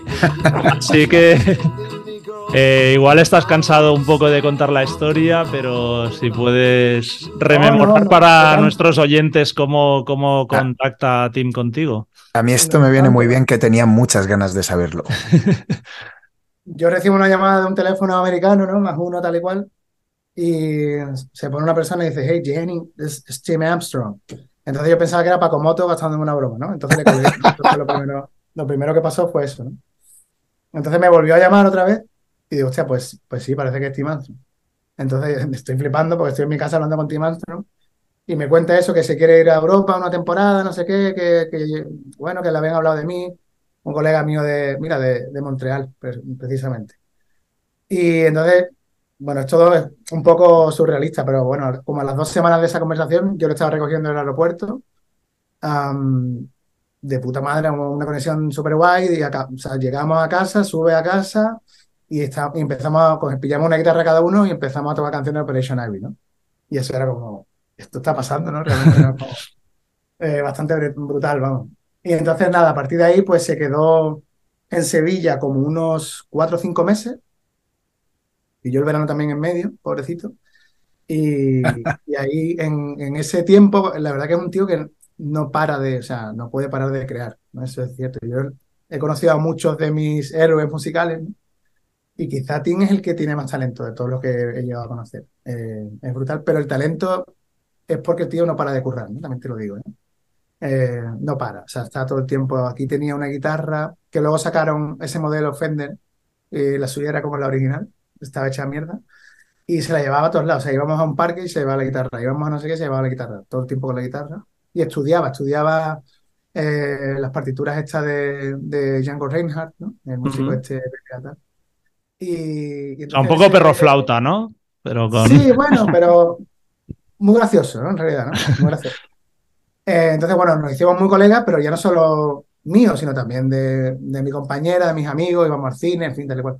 Y en todo esto, pues, él se le ocurrió hacer un, un disco eh, conceptual que estaba basado en una película de los años 60, que se llama El último hombre en la Tierra, ¿no? Que lo protagonizaba Vincent Price. Bueno, en la que está basada el Soy Leyenda, ¿no? Por ejemplo. Entonces hizo como 20 canciones en una semana, pero no os miento, en una semana hizo 20 canciones, am, que mm, en realidad eran como secuencias de la película. ¿no? Y entonces dijo, vamos a grabar esto, vosotros sois la banda y, y tal. Y nos, fui, y nos fuimos a lo de Paco Loco. Entonces, o sea, ya mezclar a Tim con Paco Loco, eso ya fue... ya no. Porque claro, Paco sabéis que se le ve siempre la raja del culo, ¿no? Pues es su manera de ser. Entonces Tim se me volvía y me decía, guay, guay, ¿no? Y pues, pues no sé, tío, porque es así, es así, ¿no? Ahí hubo una conexión bastante guay, además un disco que yo creo que en realidad hicimos, esto que voy a decir, hicimos que Tim se saliera un poco de su rollo, ¿no? O sea, se Paco pisó Tim Armstrong en ese disco porque le hizo hacer por lo que hace Paco, que Paco un poco te hace sa- salirte de tu, de tu rollo, ¿no? Entonces es un disco que está bastante guay. Hay canciones bastante chulas, hay algunas que están por ahí que publicó, otras no se publicaron, pero algunas que publicó. Y hay una que tiene un rollo así como muy soulero que yo hago los- las voces de. que no es una piba, soy yo, haciendo falsete. Y, y la verdad que fue una experiencia súper guay, súper guay. Después de un, de un día para otro se piró, tenía que tocar en Coachella. Bueno, en ese momento salió su disco este de A Poet's Life, que para, para mi gusto es quizá eh, mm, después de Come the Woods lo mejor que ha hecho Tim Armstrong. O sea, es brutal ese disco, ¿eh? es impresionante. Y ese disco le llegó a, a casa cuando estaba conmigo. Y de un día para otro se fue a Coachella, creo, y ya no volvió, pero a los años, eh, esto también fue muy gracioso, me llamó el, el Xavi Cap Cap, el Dani de Gas Drummer, no sé, sí, es que los Rancid quieren que toquéis con ellos, no sé qué. Y entonces, pues, bueno, Tim se acordó de nosotros y cuando volvieron en 2012, pues, les estrenamos en Barcelona y Madrid. Y bueno, un poco así de resumidas cuentas, esa es la historia de Tim Armstrong por Sevilla. Y, y, la verdad que fue bastante inverosímil, pero, pero quedó. Una cosa, Dani, que no sé si él vino solo o venía con alguien. Y él vino solo. Porque a mí lo que me llamó mucho la atención cuando estuvo, ya te digo, tres días aquí, ¿eh? Es que llevaba como un entorno, o sea, era como, como un tío incapaz de hacer casi nada por él mismo, ¿no? Más allá de componer canciones, ¿eh? O sea, era terriblemente malo gestionando nada. Es que pedir en un restaurante, eh, ir a cualquier sitio, no sé si te tuviste esa impresión tú o... Hombre, no la impresión que, que fui como su padre, eso es una cosa que estoy recordando. Eh, y una vez se lo dije y se enfadó mucho conmigo. De verdad, se enfadó en serio. Sí, sí, se enfadó porque le dije que, bueno, tu manager, porque siempre había una persona que era la persona que le gestionaba todo. ¿no? Digo, bueno, tu manager, no sé qué, dice, ¿cómo? ¿Cómo has dicho? Digo, no, tu manager, no me acuerdo cómo se llamaba. Y dice, I have no managers, ¿no? Como, soy Tim Armstrong, tío, no tengo manager. ¿no? Entonces, eso le, sí, era un tío que, que era un poco desastre para la hora de gestionar cualquier cosa fácil de la vida, ¿sabes? Desde apuntarse a un gimnasio o Todo. todo, todo, todo. Afeitar- afeitarse la barba tampoco se le da muy bien. Bueno, eso ahora no, pero entonces no. Entonces sí, lo que sí llevaba era todo el rato. mm, ahora se- enseña la calva tatuada, entonces no la enseñaba, llevaba un pañuelo. ¿Te acuerdas, Richard? Que, eh, Sí, llevaba esto y bueno, a mí me- y luego me llamó una cosa terriblemente por dos comentarios randoms durante esos que estaba terriblemente enamorado todavía de... Bueno, él, él vino precisamente la- eh, durante la ruptura. Ya, o sea, Mm. era... No sé, ¿sabes? Lo veía, o sea, no- era decir su nombre sin tú preguntarle. Bueno, Y y se ve- una cosa peor todavía, Richard. Yo De, una de vez- Brody Dell de, de, de Distillers, para que no sí, lo sepa. Claro, perdón, claro, hablamos aquí. yo iba en coche una vez con él desde Sevilla para, para Cádiz y entonces iba sonando la radio y sonó Queens of Stone Age y me Hostias. pidió por favor que lo quitara. Me dijo, por favor, puedes quitarlo. Ya. Claro, sí, estaba, no, no estaba bien. Hablaba mucho con su psicólogo, todo ese rollo. Pero bueno, la verdad que yo lo quiero mucho, ¿eh? O sea, conmigo fue, hicimos muy buena amistad, la verdad, que fue muy guay aquello. Muy Y se bien. A mí- a mí, ¿sabes? Me, me da la sensación que, que vosotros evidentemente lo, lo- lo tendréis claro del tiempo que pasasteis con él, que es la típica persona que le va la cabeza tan a mil para su movida que, que, mm, que es como eso, como habilidades sociales básicas, por lo que decías tú, Dani, eh, o, o ha sido Richard, perdón, de habilidades sociales básicas como pedir una botella de agua, como que no, o sea, como que en plan de, como que no, ¿cómo te diría? Como que no lo, o sea, que ni se lo plantea en plan de rollo de, siempre me ha parecido súper curioso, ¿no? Del rollo este, ahí rollo medio Rainman, ¿sabes? Ahí de, de- Bueno, hay un punto de eso. ¿eh? Yo ya te digo, ni mucho menos puedo hablar como Dani, que lo tuvo ahí, pero sí que fueron tres días bastante intensos. Y claro, tú al final también es Stream Armstrong y un poco lo das todo, ¿no? ¿Sabes? Claro, claro, totalmente, sí, sí. Hay un punto de eso, ¿no? De te hace ilusión, pero también, Claro. pues, también venía rebotada de una muy buena amiga de Jordi nuestra, Ana, que era de Epitaph, ¿sabes? Que también, en el fondo, lo que quieres es quedar bien con la persona que te lo ha traído, ¿no? Claro, claro, claro. Y, y ellos iban varios, ¿eh? iban como cuatro, pero sí que fue lo que más me chocó, ¿no? Decir, hostia, es que el pavo, sí, muy majo y tal, ¿eh? El tío muy simpático, Sí, pero es- esto, es lo de Rayman es un poco como- buen tío. viviendo Pero en su mundo. cosas así un poco especiales. Yo me acuerdo que una vez le invité a un concierto de Magnolia Electric Company y Ron Sexsmith, aquí en un teatro, no sé qué, y, y le pagué yo la entrada, porque él tenía esas cosas, ¿no? Que él no iba por ahí por la vida de multimillonario, ¿eh? Aunque lo fuera. Y eso también me molaba, ¿no? También que no, no, no todo el tiempo estaba invitado. Hombre, aquí estaba en un hotelazo de la Y aquí también hostia. estaba en un hotel así también, con, con room service, ¿no? Pero yo creo que es más bien porque el tipo no sabe ni freírse un huevo, pero bueno. Y, y recuerdo que en mitad del bolo, que yo le invité al bolo, se decía, ¿You hungry? Y digo, no sé, yo estoy viendo el, el bolo. ¿You hungry? Y total, que me convenció para, que, para irse, vamos, se fue de mitad del bolo porque decía que tenía hambre, ¿ah? Y así Ya. miles de cosas, o sea, miles de anécdotas que nos pasaron con, con Paco, con los Gas Drummers, o sea, fue, lo llevé a la feria de Sevilla un día, Hostia. Ah, eso fue bastante bonita, la verdad, lo pasamos bien. ¿Y le reconocía a la gente por la calle o no? No, y eso es lo que más le gustaba de estar en Sevilla, que no reconocía a nadie. "Colgado". Ya. Es que yo recuerdo, Richard, tú que tienes mejor memoria, pero es que a mí me suena que igual un año antes de que finalmente viniera, llamó también, así un día de repente a la oficina, preguntando, no sé si por ti o por mí, diciendo, soy Tim Armstrong, de Rancid, no sé qué, me gustaría ir a Barcelona porque quiero estudiar español, ¿me podéis buscar un apartamento y una academia?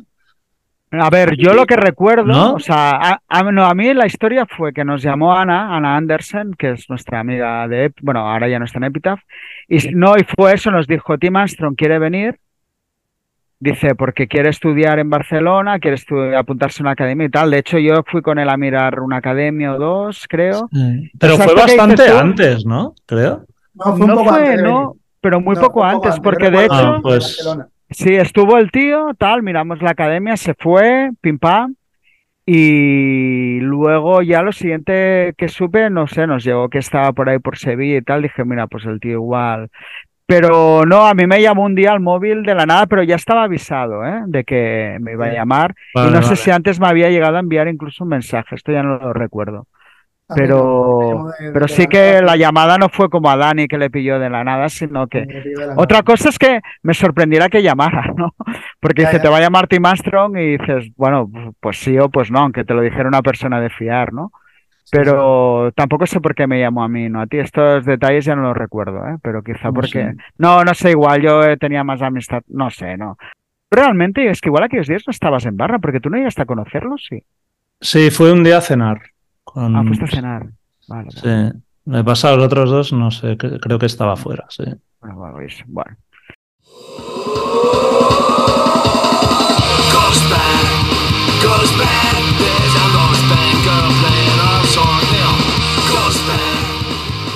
Bueno, en un par de semanas Rancid estarán encabezando el primer día del Azkena Rock Festival y nos gustaría saber qué os parece el directo de- del grupo y si os gustan más con Brett Reed como batería o creéis que han ganado con, con Brandon Steinberg.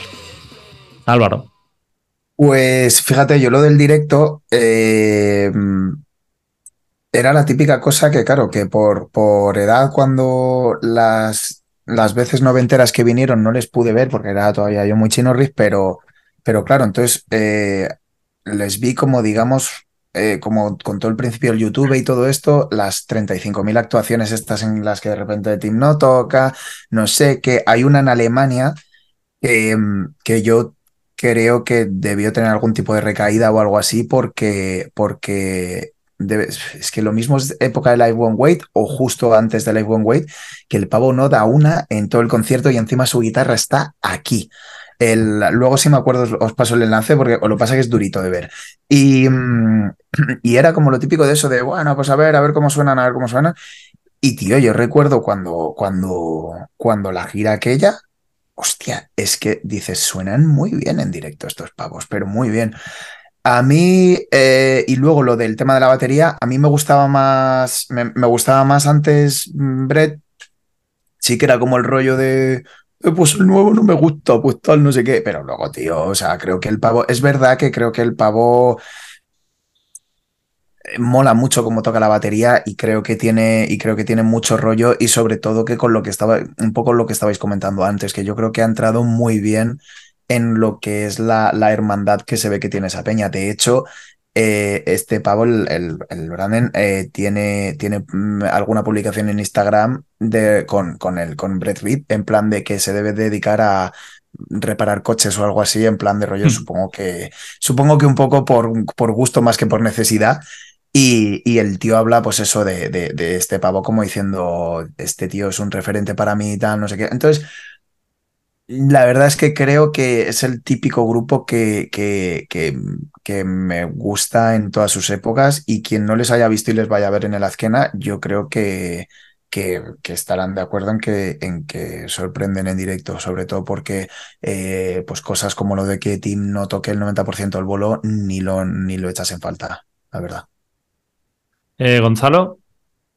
Pues yo, igual que, que por edad, eh, no les pude ver nunca con, con Brett Reed, así que no puedo comparar, pero todas las veces que les he podido ver, eh, yo me lo he pasado como un crío, la verdad.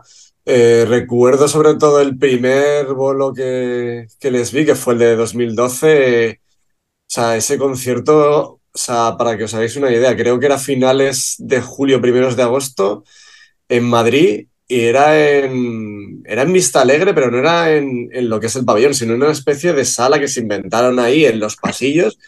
Y creo que no había ventilación ni nada. Y, o sea, aquello era una puta sauna. O sea, es el bolo en el que más he sudado en mi vida. O sea, literalmente, al eh, salir, Gon, el de Rasmatas del día anterior hizo más calor, tío. Yo flipé, ¿En no, serio? no- no he pasado más calor en mi vida, tío. Hostia, tío. Pero mereció la pena, joder. Sí, sí. No, no, total, pero es que yo recuerdo de, de salir de ese concierto, de quitarme la camiseta y de hacer así como estrujarla y hacer un charco de sudor. Y todos los que, que venían conmigo igual.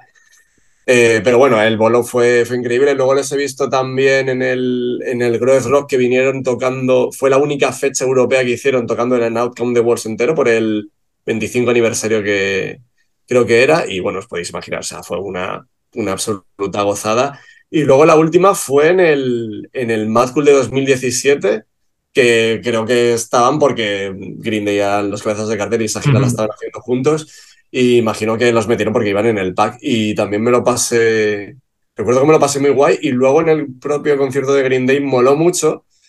Porque cuando hicieron lo de tocar Knowledge de Operation Navy, en lugar de subir, como hacen siempre, a alguien del público, estaba por ahí en el foso eh, Tim Armstrong y, y le, y le subieron a él. Y luego sa- salió también Matt Freeman y creo que también Brandon. y, y se tocaron la canción. Entonces, pues, pues mola mucho. Yo siempre que les he visto, o sea, nunca han fallado. O sea, que de hecho me da mucha pena no poder ir este año a la Azquena porque, porque es de los grupos que más ganas ten- tendría de ver de- del cartel. O sea que súper recomendables en directo. Nunca fallan. Dani, Yo puedo hablar solo por los dos bolos que hicimos con ellos en 2012. Antes no los había visto, eh, esa vez que vinieron a Festival. Y fue brutal, ¿eh? La verdad que tienen un directo súper, súper guay, no solamente porque los tipos tocan muy bien en directo, sino porque también saben hacer muy buen concierto. ¿Sabes? Eh, los temas están muy bien ligados unos con otros. Es un concierto más largo, súper variado. Yo creo que está súper guay. Mo- bueno, bueno, mola mucho más en directo y crece muchísimo, o sea, 100%.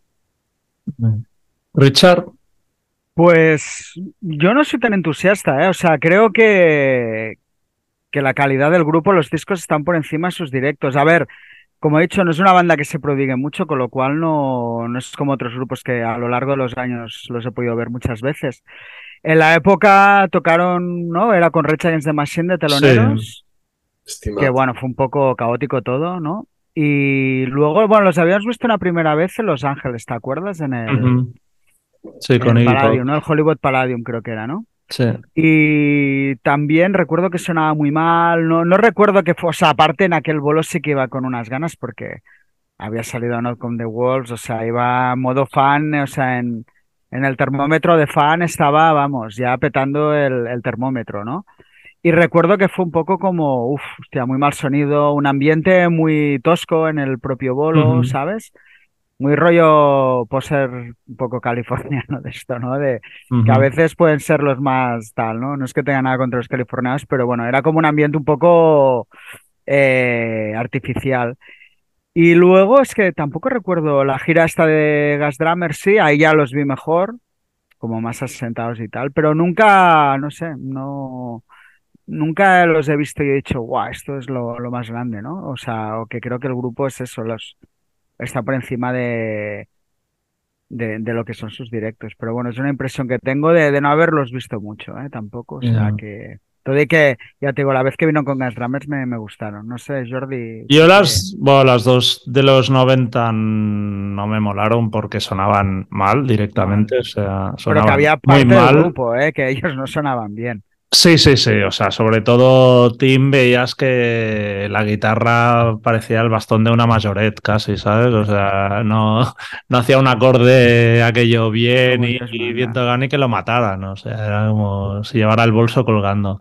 Pero luego a mí la de Razmataz de con Gas Drummers me gustó muchísimo. Y luego los he visto en el Resurrection y también me fliparon. A mí, eh, la verdad, o sea, creo que Branden a la batería les da un como un rollo, no sé, muy. les hace más compactos, tengo la sensación. También es que igual ahora todos tocan mejor o se han preocupado más en trabajar eso, pero hostia, suenan. Y también me mola, bueno, el- ahora no, supongo que no, pero estaba, llevaban al Kevin Vivón, al de el de Interrupters, el guitarra. Lo llevaban de teclista y haciendo coros es. y tal. Y Claro. hostia, les daba un rollo muy, muy chulo también. Así que yo creo que ahora están. eh, igual tú, Richard, que decías que, que el disco te ha parecido malo, pues igual ahora en directo dirías que está mejor el directo que el disco. no, no, yo ya te digo, yo a la del 2012 me reconcilié, ¿eh? O sea, dije, hostia, claro, veníamos de verlos en la época con dos bolos muy flojos y sí que es verdad que la banda se le veía más sólida y tal, pero aún así no me pareció la super bomba, ¿eh? O sea, me gustaron, ¿eh? Me gustaron. Ahora no los podré ver, así que a ver si vuelven a hacer alguna sala y eso. Respecto a lo que has dicho tú, Richard, y lo que ha dicho Dani, que mm, de lo del tema de lo del directo y tal, y lo de que no toque, y yo creo que es que debe tener algo que ver con, con, con lo que hablábamos antes de que le, va, que, la- que le va la cabeza a 3000, porque ahí, cuando estaba diciendo Dani lo de que si estaba ahí aprendiendo ese tema de Django Reinhardt y tal, hay un. Hay un, hay un vídeo, no recuerdo si era algo del Guitar Center o alguna mierda así, que el pavo empieza a decir que si le encanta hacer novenas y no sé qué, y dice, bueno, o este rollo, tal", y se pone a tocar bluegrass y el pavo toca bluegrass que flipas. Entonces, Sí, sí, sí. ento- eh, ento- entonces, claro, dices, y luego, ¿por qué? ¿Sabes? O sea, porque es en plan de rollo. eh, Entonces, no sé, me da la sensación de que, de que debe ser algo eso, que, que le, que le va tan a 3000 la movida que ni, que ni, que ni se para nada a pensar y eso, y porque es verdad, o sea, es que lo que decías tú, Richard, evidentemente, a ver, a mí, y tiene mucho que ver el rollo fan, pero evidentemente no tienen un directo a la altura de, yo qué sé, pues de, para mí los Reyes en eso son Barrelillo, pero es que cada año suenan mejor que el año anterior. Entonces, claro, joder, lo el año contaba él. pasado- estuve el año pasado en la gira de Salas, tío. ¿Qué te parece? ¿Qué te parece? ¿Cómo sonaron? O sea, es que es acojonante. Pero es que lo decía el, el Mike Dinkich cuando entró en el grupo. Dice que está hablando con Jay Belly que le dijo, bueno, ¿y cuál es el rapper? Y que le dijo, el rapper es todos los discos. Y que, bueno, o sea, solo me tengo que aprender 18 millones de canciones. Perfecto. Bueno, sí, es, es una banda, pero bueno, yo creo que él tiene pinta, o sea, no es ahora por andar en la, en la, en cómo es Tim Armstrong, ¿no? Pero una de las cosas que tiene, y Dani, si tú que estuviste cuatro meses, tiene pinta de ser un- una persona que va mucho por días, ¿no? Que igual, o sea, se le ve que no es una persona, pero no, no inestable en el mal sentido, o sea, no como un tío inestable de manera despectiva, sino que, que como casi todos los genios funcionan mucho impulsos, ¿no? Sí, Entonces, totalmente. le da por una cosa, va a saco con esa cosa. claro, entonces también otra, yo creo que con los directos eso, pues el día que el tío está inspirado, está en forma o con ganas, tal, y el día que no, deben ser cosas un poco que hasta le sobrepasan a él, yo creo. Hay, hay un punto ahí, lo cual, bueno, ese punto humano también mola, mola mucho. Sí, Eso. mola un poco también. Pero bueno, Tal. carisma le sobra, o sea que... Carisma le vaya. sobra, vamos, todo. De hecho, es una banda muy carismática, porque Fredricksen también es un tío Sí, con un sí. carisma acojonante, y bueno, y Matt Freeman para mí también lo, lo tiene.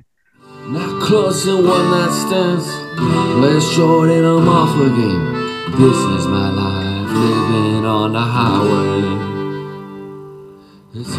Bueno, pues vamos al final. De hecho, esta pregunta cuando me ha puesto Jordi el guion me ha, me ha sorprendido, pero me ha gustado, ¿eh? Es un poco curiosa, pero a ver qué os parece.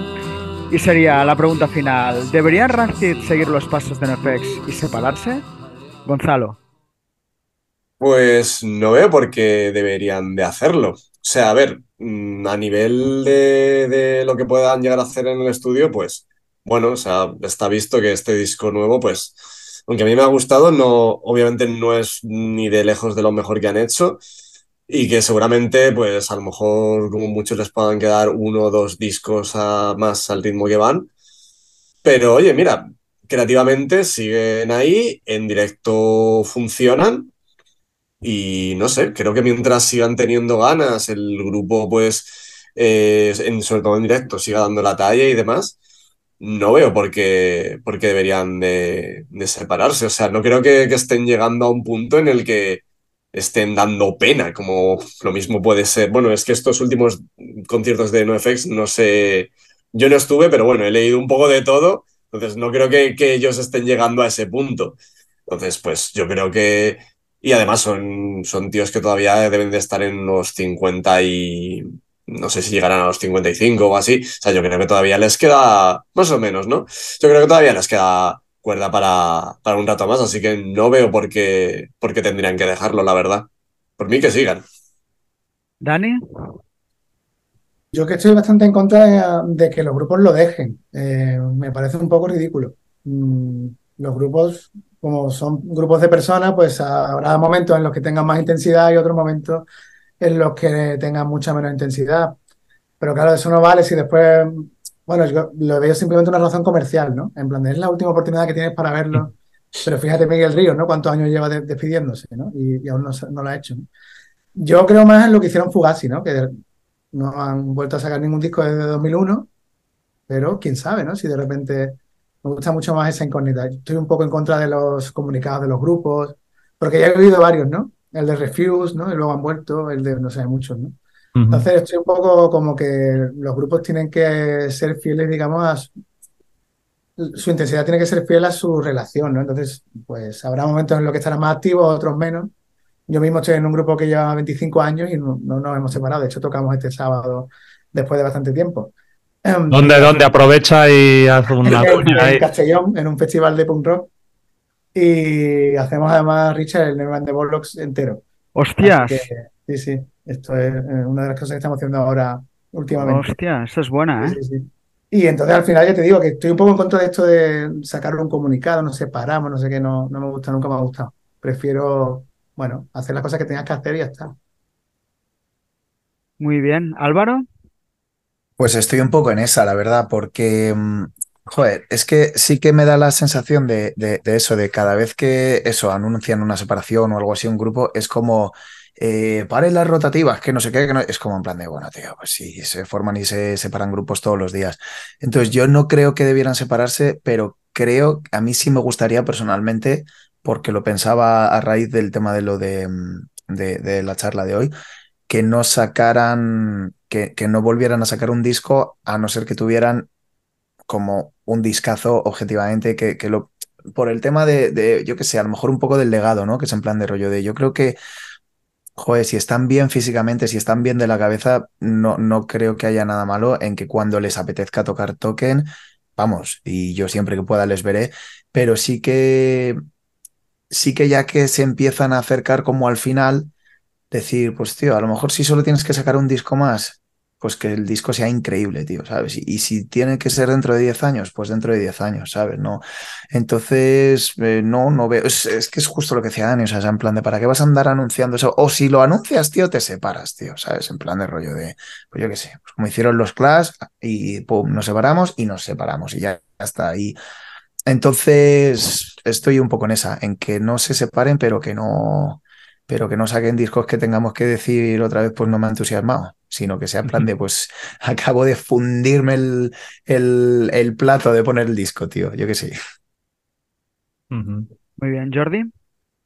Yo creo que no. También porque, o sea, al final, en el caso de NFX, yo creo que ha estado muy condicionado por Fat Mike, que no es el que, o sea, que no quiere seguir girando, ¿eh? que al final han dicho, no, seguiremos grabando y tal. O sea, no creo que sea porque se les han acabado las ideas para sacar discos, ni, ni porque se han vuelto peores en directo, porque al fin y al cabo siempre han sido muy ruleta rusa, o sea, no, no creo que ese sea el motivo, pero... Y entonces Rancid creo que no están para nada en esa tesitura y, y yo creo en el fondo la manera en la que llevan la, su carrera está muy bien, de, sin demasiado hype, o sea, giran cuando les apetece o cuando igual tienen aquello que subir un poquito más la, la cuenta corriente para no pasar penurias. Y también graban, pues eso, sin, sin hacer mucho hype ni mucho ruido de ya la foto de ahí de no, ya estamos componiendo, ya que viene el teaser, que viene. O sea, no, de una manera muy, muy natural. Y creo que eso le, les da un recorrido eh, chulo al final, joder, tienen, o sea, este es el disco número 10, eh, Bad Religion ya llevan 17, ¿sabes? O sea que... Y, y ni uno malo. Y ni uno malo, pero bueno... Pequeño bache, sí, sí, hombre. Sí, hay, hay, un bache, pero me refiero que al final yo no tengo la sensación de Rancid de han entrado ahí en Barrena en un pozo del que no vayan a, a poder salir, sino que, bueno, pues quizá este disco es un pelín más flojo, puede ser, pero nadie te dice que de aquí a cuatro o cinco años te pueden sacar un, un discazo. Así que, que no, que, que, sigan, que sigan. Richard. Sí, no, yo también, un poco la línea vuestra. Todo que cuando he leído la pregunta digo, hostia, pues igual no sería mala idea y tal, ya que lo dejaran ahí, pero no, eh, para nada. Yo también creo, es que yo creo que Ranz tiene muchas grandes canciones todavía como mínimo la capacidad de hacerlas segurísimo y uh -huh. me encantaría oírlas. Y me gustaría que, hostia, entrar un poco más en circuitos de verlos más a menudo y que no creo si, si lo van a hacer, si no lo han hecho hasta ahora, pues no sé no, hasta pero... qué punto lo harán, ¿no? Pero, pero no, hombre, yo creo que sería una pena.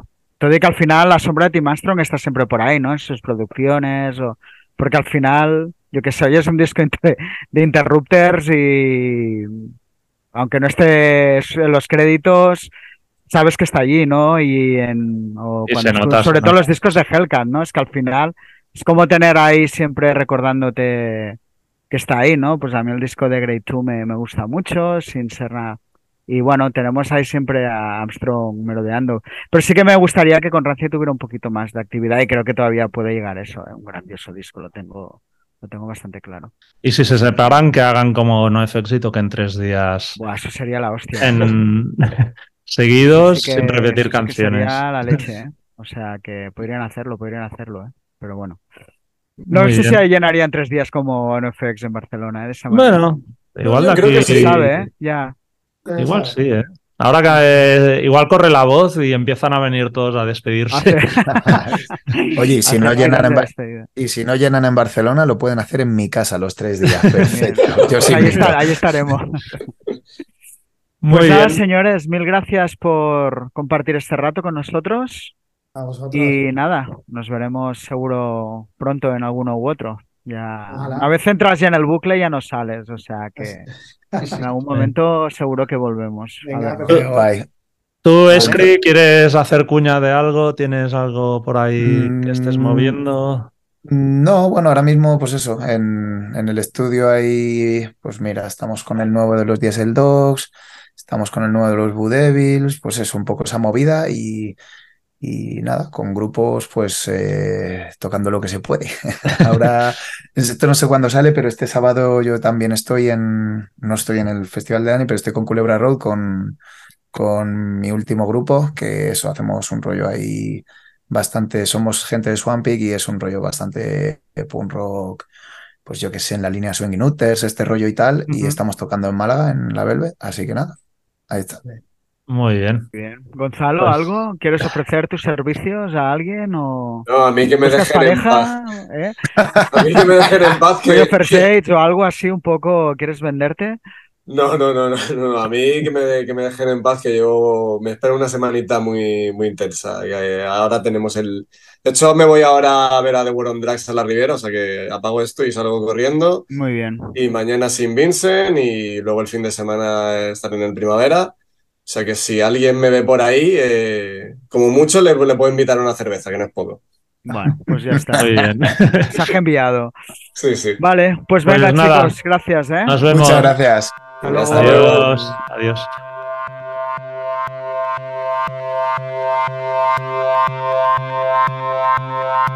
Oído, visto, leído.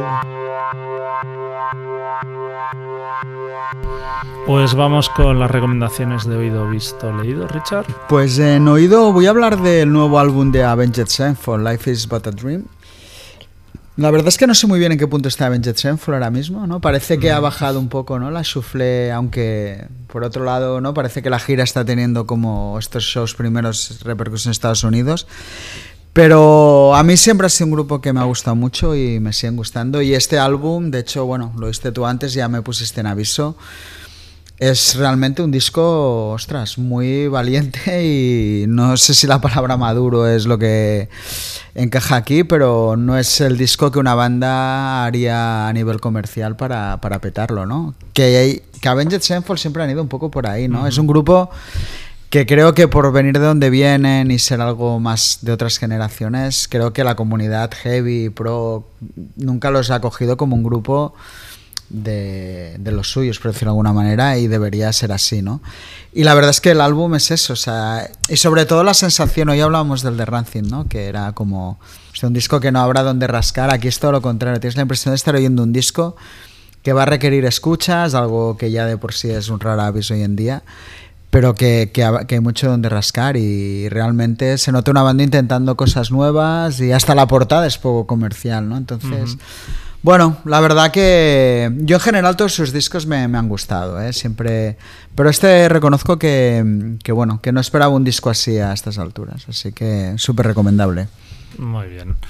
Pues yo hablando también de cosas que sorprenden para bien, quería comentar el nuevo de Foo Fighters, But Here We Are, que salió la, la semana pasada y también puedes leer la crítica en, en la web.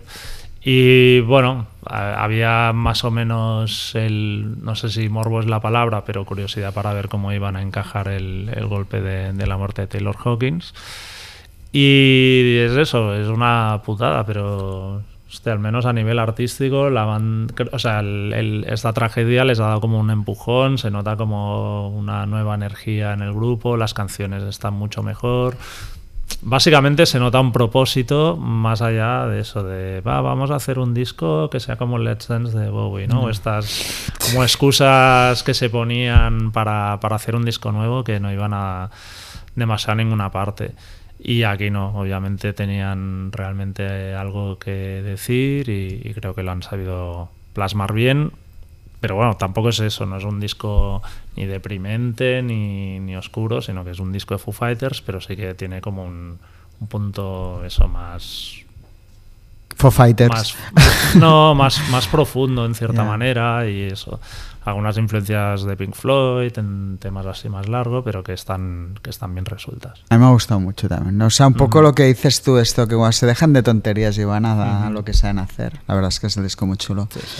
En visto, bueno, supongo esta semana hemos estado invadidos por el primavera. No sé si hablarás tú del primavera, pero bueno, un poco creo que hablaremos de grupos diferentes. Yo de tampoco, bueno, me tiré muchas horas, pero bueno, pude ver algunas y destacar y me gustaría destacar dos. Una es el concierto de Pech Mod, que he ido a alguna crítica negativa, pero yo lo encontré como muy emocionante en el sentido de los vi como mayores, porque es lo que son, todos nos hacemos mayores, quiero decir, no lo digo como una crítica, pero jugando muy bien a eso, ¿no? Incluso a nivel físico, casi jugaban con la decrepitud de hacerse mayor, ¿no? En- y quedaba muy guay porque lo veías todo muy sincero. Eh, respecto a la gira, recortaron algo lo que estaban haciendo en sus propios shows, que fue, pues, jugó a favor, porque, claro, quitaron cuatro o cinco temas que no es que sea la paja, pero bueno, más temas nuevos, con lo cual no fue un concierto de hits al uso o no es que toquen, o más que no al uso, pues eso, siempre se van a dejar canciones que te molan, pero realmente vi la banda súper bien y no sé, hubo momentos, yo creo que hay temas como, ¿no? Pues Everything Counts o Enjoy the Silence, que es que son como casi catarsis colectivas, ¿no? Que todo el mundo se... Y estuvo muy bien. Y luego me molaría hablar de un artista que se llama Cave Town, que no lo conocía. Eh, este primavera fui con mi hija, que ya me obligó un poco a... que quería verlo, ella es muy fan, tiene 14 años ella, ¿eh? pero... Y sí que me, in- me investigué, bueno, es un tío que en Inglaterra, bueno, es transgénero, no sé si es chico, o sea, estaba ahí un poco... eh, pero bueno, en Inglaterra está haciendo ya locales grandes y tal, o sea que... Y bueno, me, es como un pop así de guitarras, pero me gustó mucho. Quiero decir, también lo vi ahí en primera fila, disfrutar a un artista así la cercanía y tal. y, y la verdad es que, bueno, pude entender un poco porque es un artista que puede petarlo a lo grande, ¿no? Son buenas canciones de pop, con guitarras, eh, no hay una pretensión más allá de, de hacer buenos temas. Y él, pues, dentro de su rol, tiene, tiene su carisma. Y un público, el era, eso sí, era muy joven, no sé muy bien, ya tengo en otros sitios en Inglaterra y tal, si, si se amplía. Pero bueno, no dejaba de ser pop clásico. La verdad, va- fue interesante ver a un artista así en un ambiente de pequeño que se supone que, que tiene que ir creciendo. Pero bueno, es un buen primavera en general, supongo, si ahora hablas tú. sí, O sea, se estaba muy cómodo, eh, hemos podido ver los bolos bien. los últimos años La verdad es que ha sido muy agradable. Está muy guay. Sí, no, bueno, yo ya pondremos crónica de, de algunos de los conciertos en la web. Pero no, quería comentar un poco el concierto de, de Turnstile, que era uno de los más esperados por, por nosotros y bueno, por mucha gente, porque la verdad es que aunque tocaban bastante pronto, eh, lo hicieron en un escenario grande, con muchísimo público.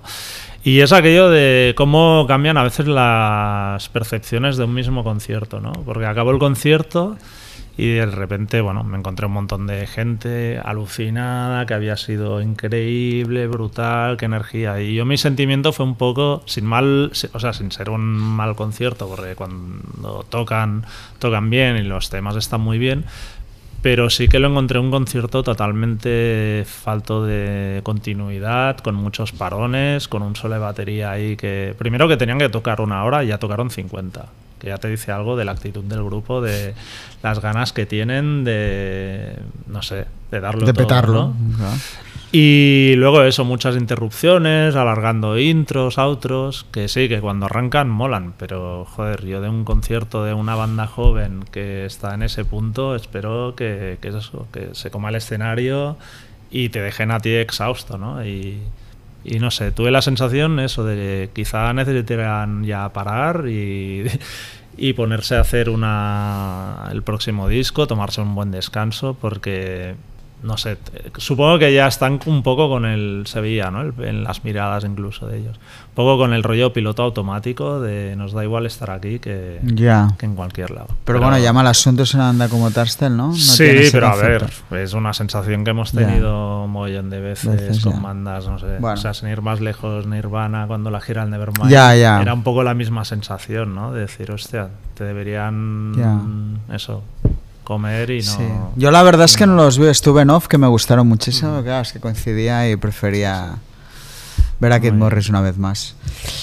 ¿Y estás? Sí, sí. Sí, y en nada, y leído, voy a, a colación de esto, pues voy a recomendar el Macrofestivales de Nando Cruz, Ujú. El agujero negro de, de la música. Bueno, es un libro, a ver, eh, tendría mucho... El libro está muy bien escrito, Nando sabe muy bien de lo que habla. Es un periodista musical que lleva muchos años y esto es de agradecer. No es el típico artículo un poco sensacionalista o tal o que con cuatro datos te intentan poner una verdad. Es evidente que que el trabajo, pues, o sea, todo el bagaje que tiene Nando, más la investigación que ha hecho el libro, es súper interesante. Es evidente que está hecho por una persona que ya no le interesa ir a los macrofestivales, que lo justifica. Y, y yo puedo estar bastante, en cierta manera, de su parte, pero también reconozco que el, el otro día en el primavera, que se estaba muy a gusto, pues también es un sitio donde todavía puedes disfrutar cosas, ¿no? Hemos hablado de, pues un poco de lo que estamos hablando, ¿no? Tú hablas de Turnstile, una nueva banda, yo te hablo de Cave Town, que los he visto, pero al mismo tiempo que te emocionas con Depeche Mode, que los has visto un montón de veces. Y creo que podrían seguir siendo entornos válidos para disfrutar de música, ¿no? Si están hechos de, de la forma correcta. Y creo que este primavera, en ese aspecto musical, ha sido un poco eso, ¿no? Eh, sí que es verdad que luego todo lo que rodea, ya no hablo de primavera, ¿eh? o sea, hablo de absolutamente todo, sí que es muy cuestionable, ¿no? Desde las inversiones públicas que hay, de cómo se hacen, el trato a, lo- a los trabajadores eh, más bajos, cómo en cierta manera o cómo están matando a lo mejor el circuito de salas. Sí que es verdad que hay unos daños colaterales que desde el punto de vista musical pues es muy complicado de, de defenderlos porque creo que es, es así y lo vemos, ¿no? Pues Tourstyle es una banda que ya los hemos tenido que ver directamente en un primavera, ¿no? Cuando se estuvo a punto, ¿no? De, traerlos a sala, de tal. Y todo eso ya fagocita en cuanto entra una gran agencia. Bueno, es un poco el día de la marmota en este aspecto, ¿no? Y bueno, la verdad el libro es interesante. Ya digo, creo que se parte de alguien que ya no le interesan. Pero más allá de eso, sí que es verdad que aporta mucha información y datos sobre, sobre lo cual la, la conclusión quiere decir, creo que tiene muchísima razón en muchas de las cosas que habla, lo cual no quita que puedas seguir disfrutando yendo a un festival, que es un poco lo que en ningún momento deja claro, ¿no? De que si te gusta la música, pues no, en un macrofestival si está bien hecho y, y vas con actitud sí que se puede, pero el resto pues sí, la verdad es que, que, bueno, está matando. Y bueno, justo antes, y acabo, no me quiero alargar, ¿eh? pero justo antes de, de entrar, en la cola de, de menores, que estaba, me encontré, tenía delante a Sergio Dalot, que hemos hablado de, bueno, la Loud Music Fest, ¿no? Claro, y este es el ejemplo perfecto de alguien que está intentando construir un festival eh, bien hecho, con coherencia a nivel estilístico, y que llega un momento que, que no puede hacerlo porque se le comen todo, todo lo que es el, engra- el gran engranaje de, de la industria.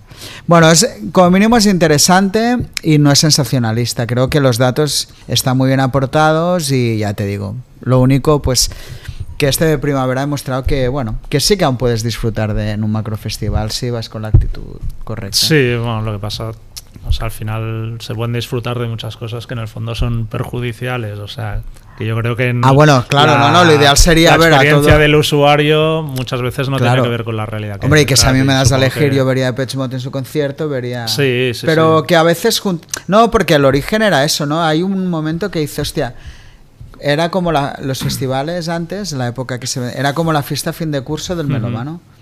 Pues era, es verdad, ¿no? Tú durante el año hacías, comprabas tus discos, ibas a tus conciertos y durante tres días al año te ibas a un sitio donde veías montón de bandas.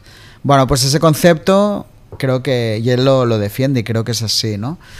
Y que ahora pues se ha perdido por todo lo que engloba, claro, las marcas, bueno, es que claro, sí. se han convertido en ferias ambulantes y tal, entonces, bueno, es, es un tema curioso, pero bueno, el libro desde luego es, eh, yo lo recomendaría. Pues yo de leído nada, quería comentar la, la, noticia que Billy Joel ha anunciado que termina su residencia en el Madison Square Garden, que empezó hace 10 años. Eh, toca, bueno, terminará el julio de 2024 y bueno, para que no lo sepa, Billy Joel, pues eso, una vez al mes toca en el Madison Square Garden y con, con este concierto final de, de, julio del 24 habrá tocado nada más y nada menos que 150 veces en su, a lo largo de, de su carrera en el Madison Square Garden y por lo que leí todas soldadas.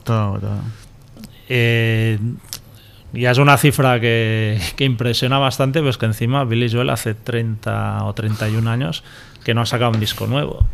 Con lo cual demuestra realmente la fuerza que tiene un buen catálogo de canciones que te puede permitir pues prácticamente la mitad de tu vida eh, seguir viviendo de él sin tener que crear nada nuevo y seguir atrayendo gente y bueno, no he, no he, ido a ninguno de estos conciertos, pero me imagino que las entradas no deben ser precisamente pues no. baratas, ¿no? Y sí que creo que es, eh, de hecho pensaba que igual algún artista más lo, lo, iba a copiar, pero creo que sí que es un concepto que igual se va instaurando de, pues eso, de... Ya, lo que pasa, no sé que si tanto artista con la capacidad no, no, de... Claro, Billy Joel, primero que es que aquí es un artista Sí, pequeño. pero igual. Pero Estados Unidos ya es muy grande y creo que se asocia mucho a New York. O sea, que tener la capacidad de llenar cada mes. Bueno, pero imagínate los Rolling Stones una vez al mes. Ya, no, pero no me veo el engranaje de los Stones. O sea, yo creo que hay un problema de. O sea, creo que el mérito es que Billy Joel, todo su, su engranaje permita que eso pase una vez cada mes. No me yeah. veo a los Stones moviendo. que podría ser la hostia, ¿eh? Sí, o, sea, pero o Springsteen, ¿eh? Sin ir más sí, lejos. Sí, o... sí. Bueno, es súper admirable. ¿eh? Sí, bueno, no sé si admirable, pero bueno, sorprendente. Yo creo sea... que sí, mola, ¿no? Que el tío... Sí, sí, sí. Pero bueno, que también estaría bien que, que hiciese algo más. Ah, bueno, no, a nivel que... de discos y tal, ya. Eso. Pero bueno. Pero, pero si no, y que no, no hay nadie de no sé lo que decías, no hay rumores de nadie que no, lo vaya a hacer. No, ¿o? que yo sepa, no. Yeah. Pero bueno, hostia, cualquier día saldrá alguien. Ya, ahí tomando relevo. Pues lo dejamos aquí. Muy bien, pues hasta la semana que viene. Venga.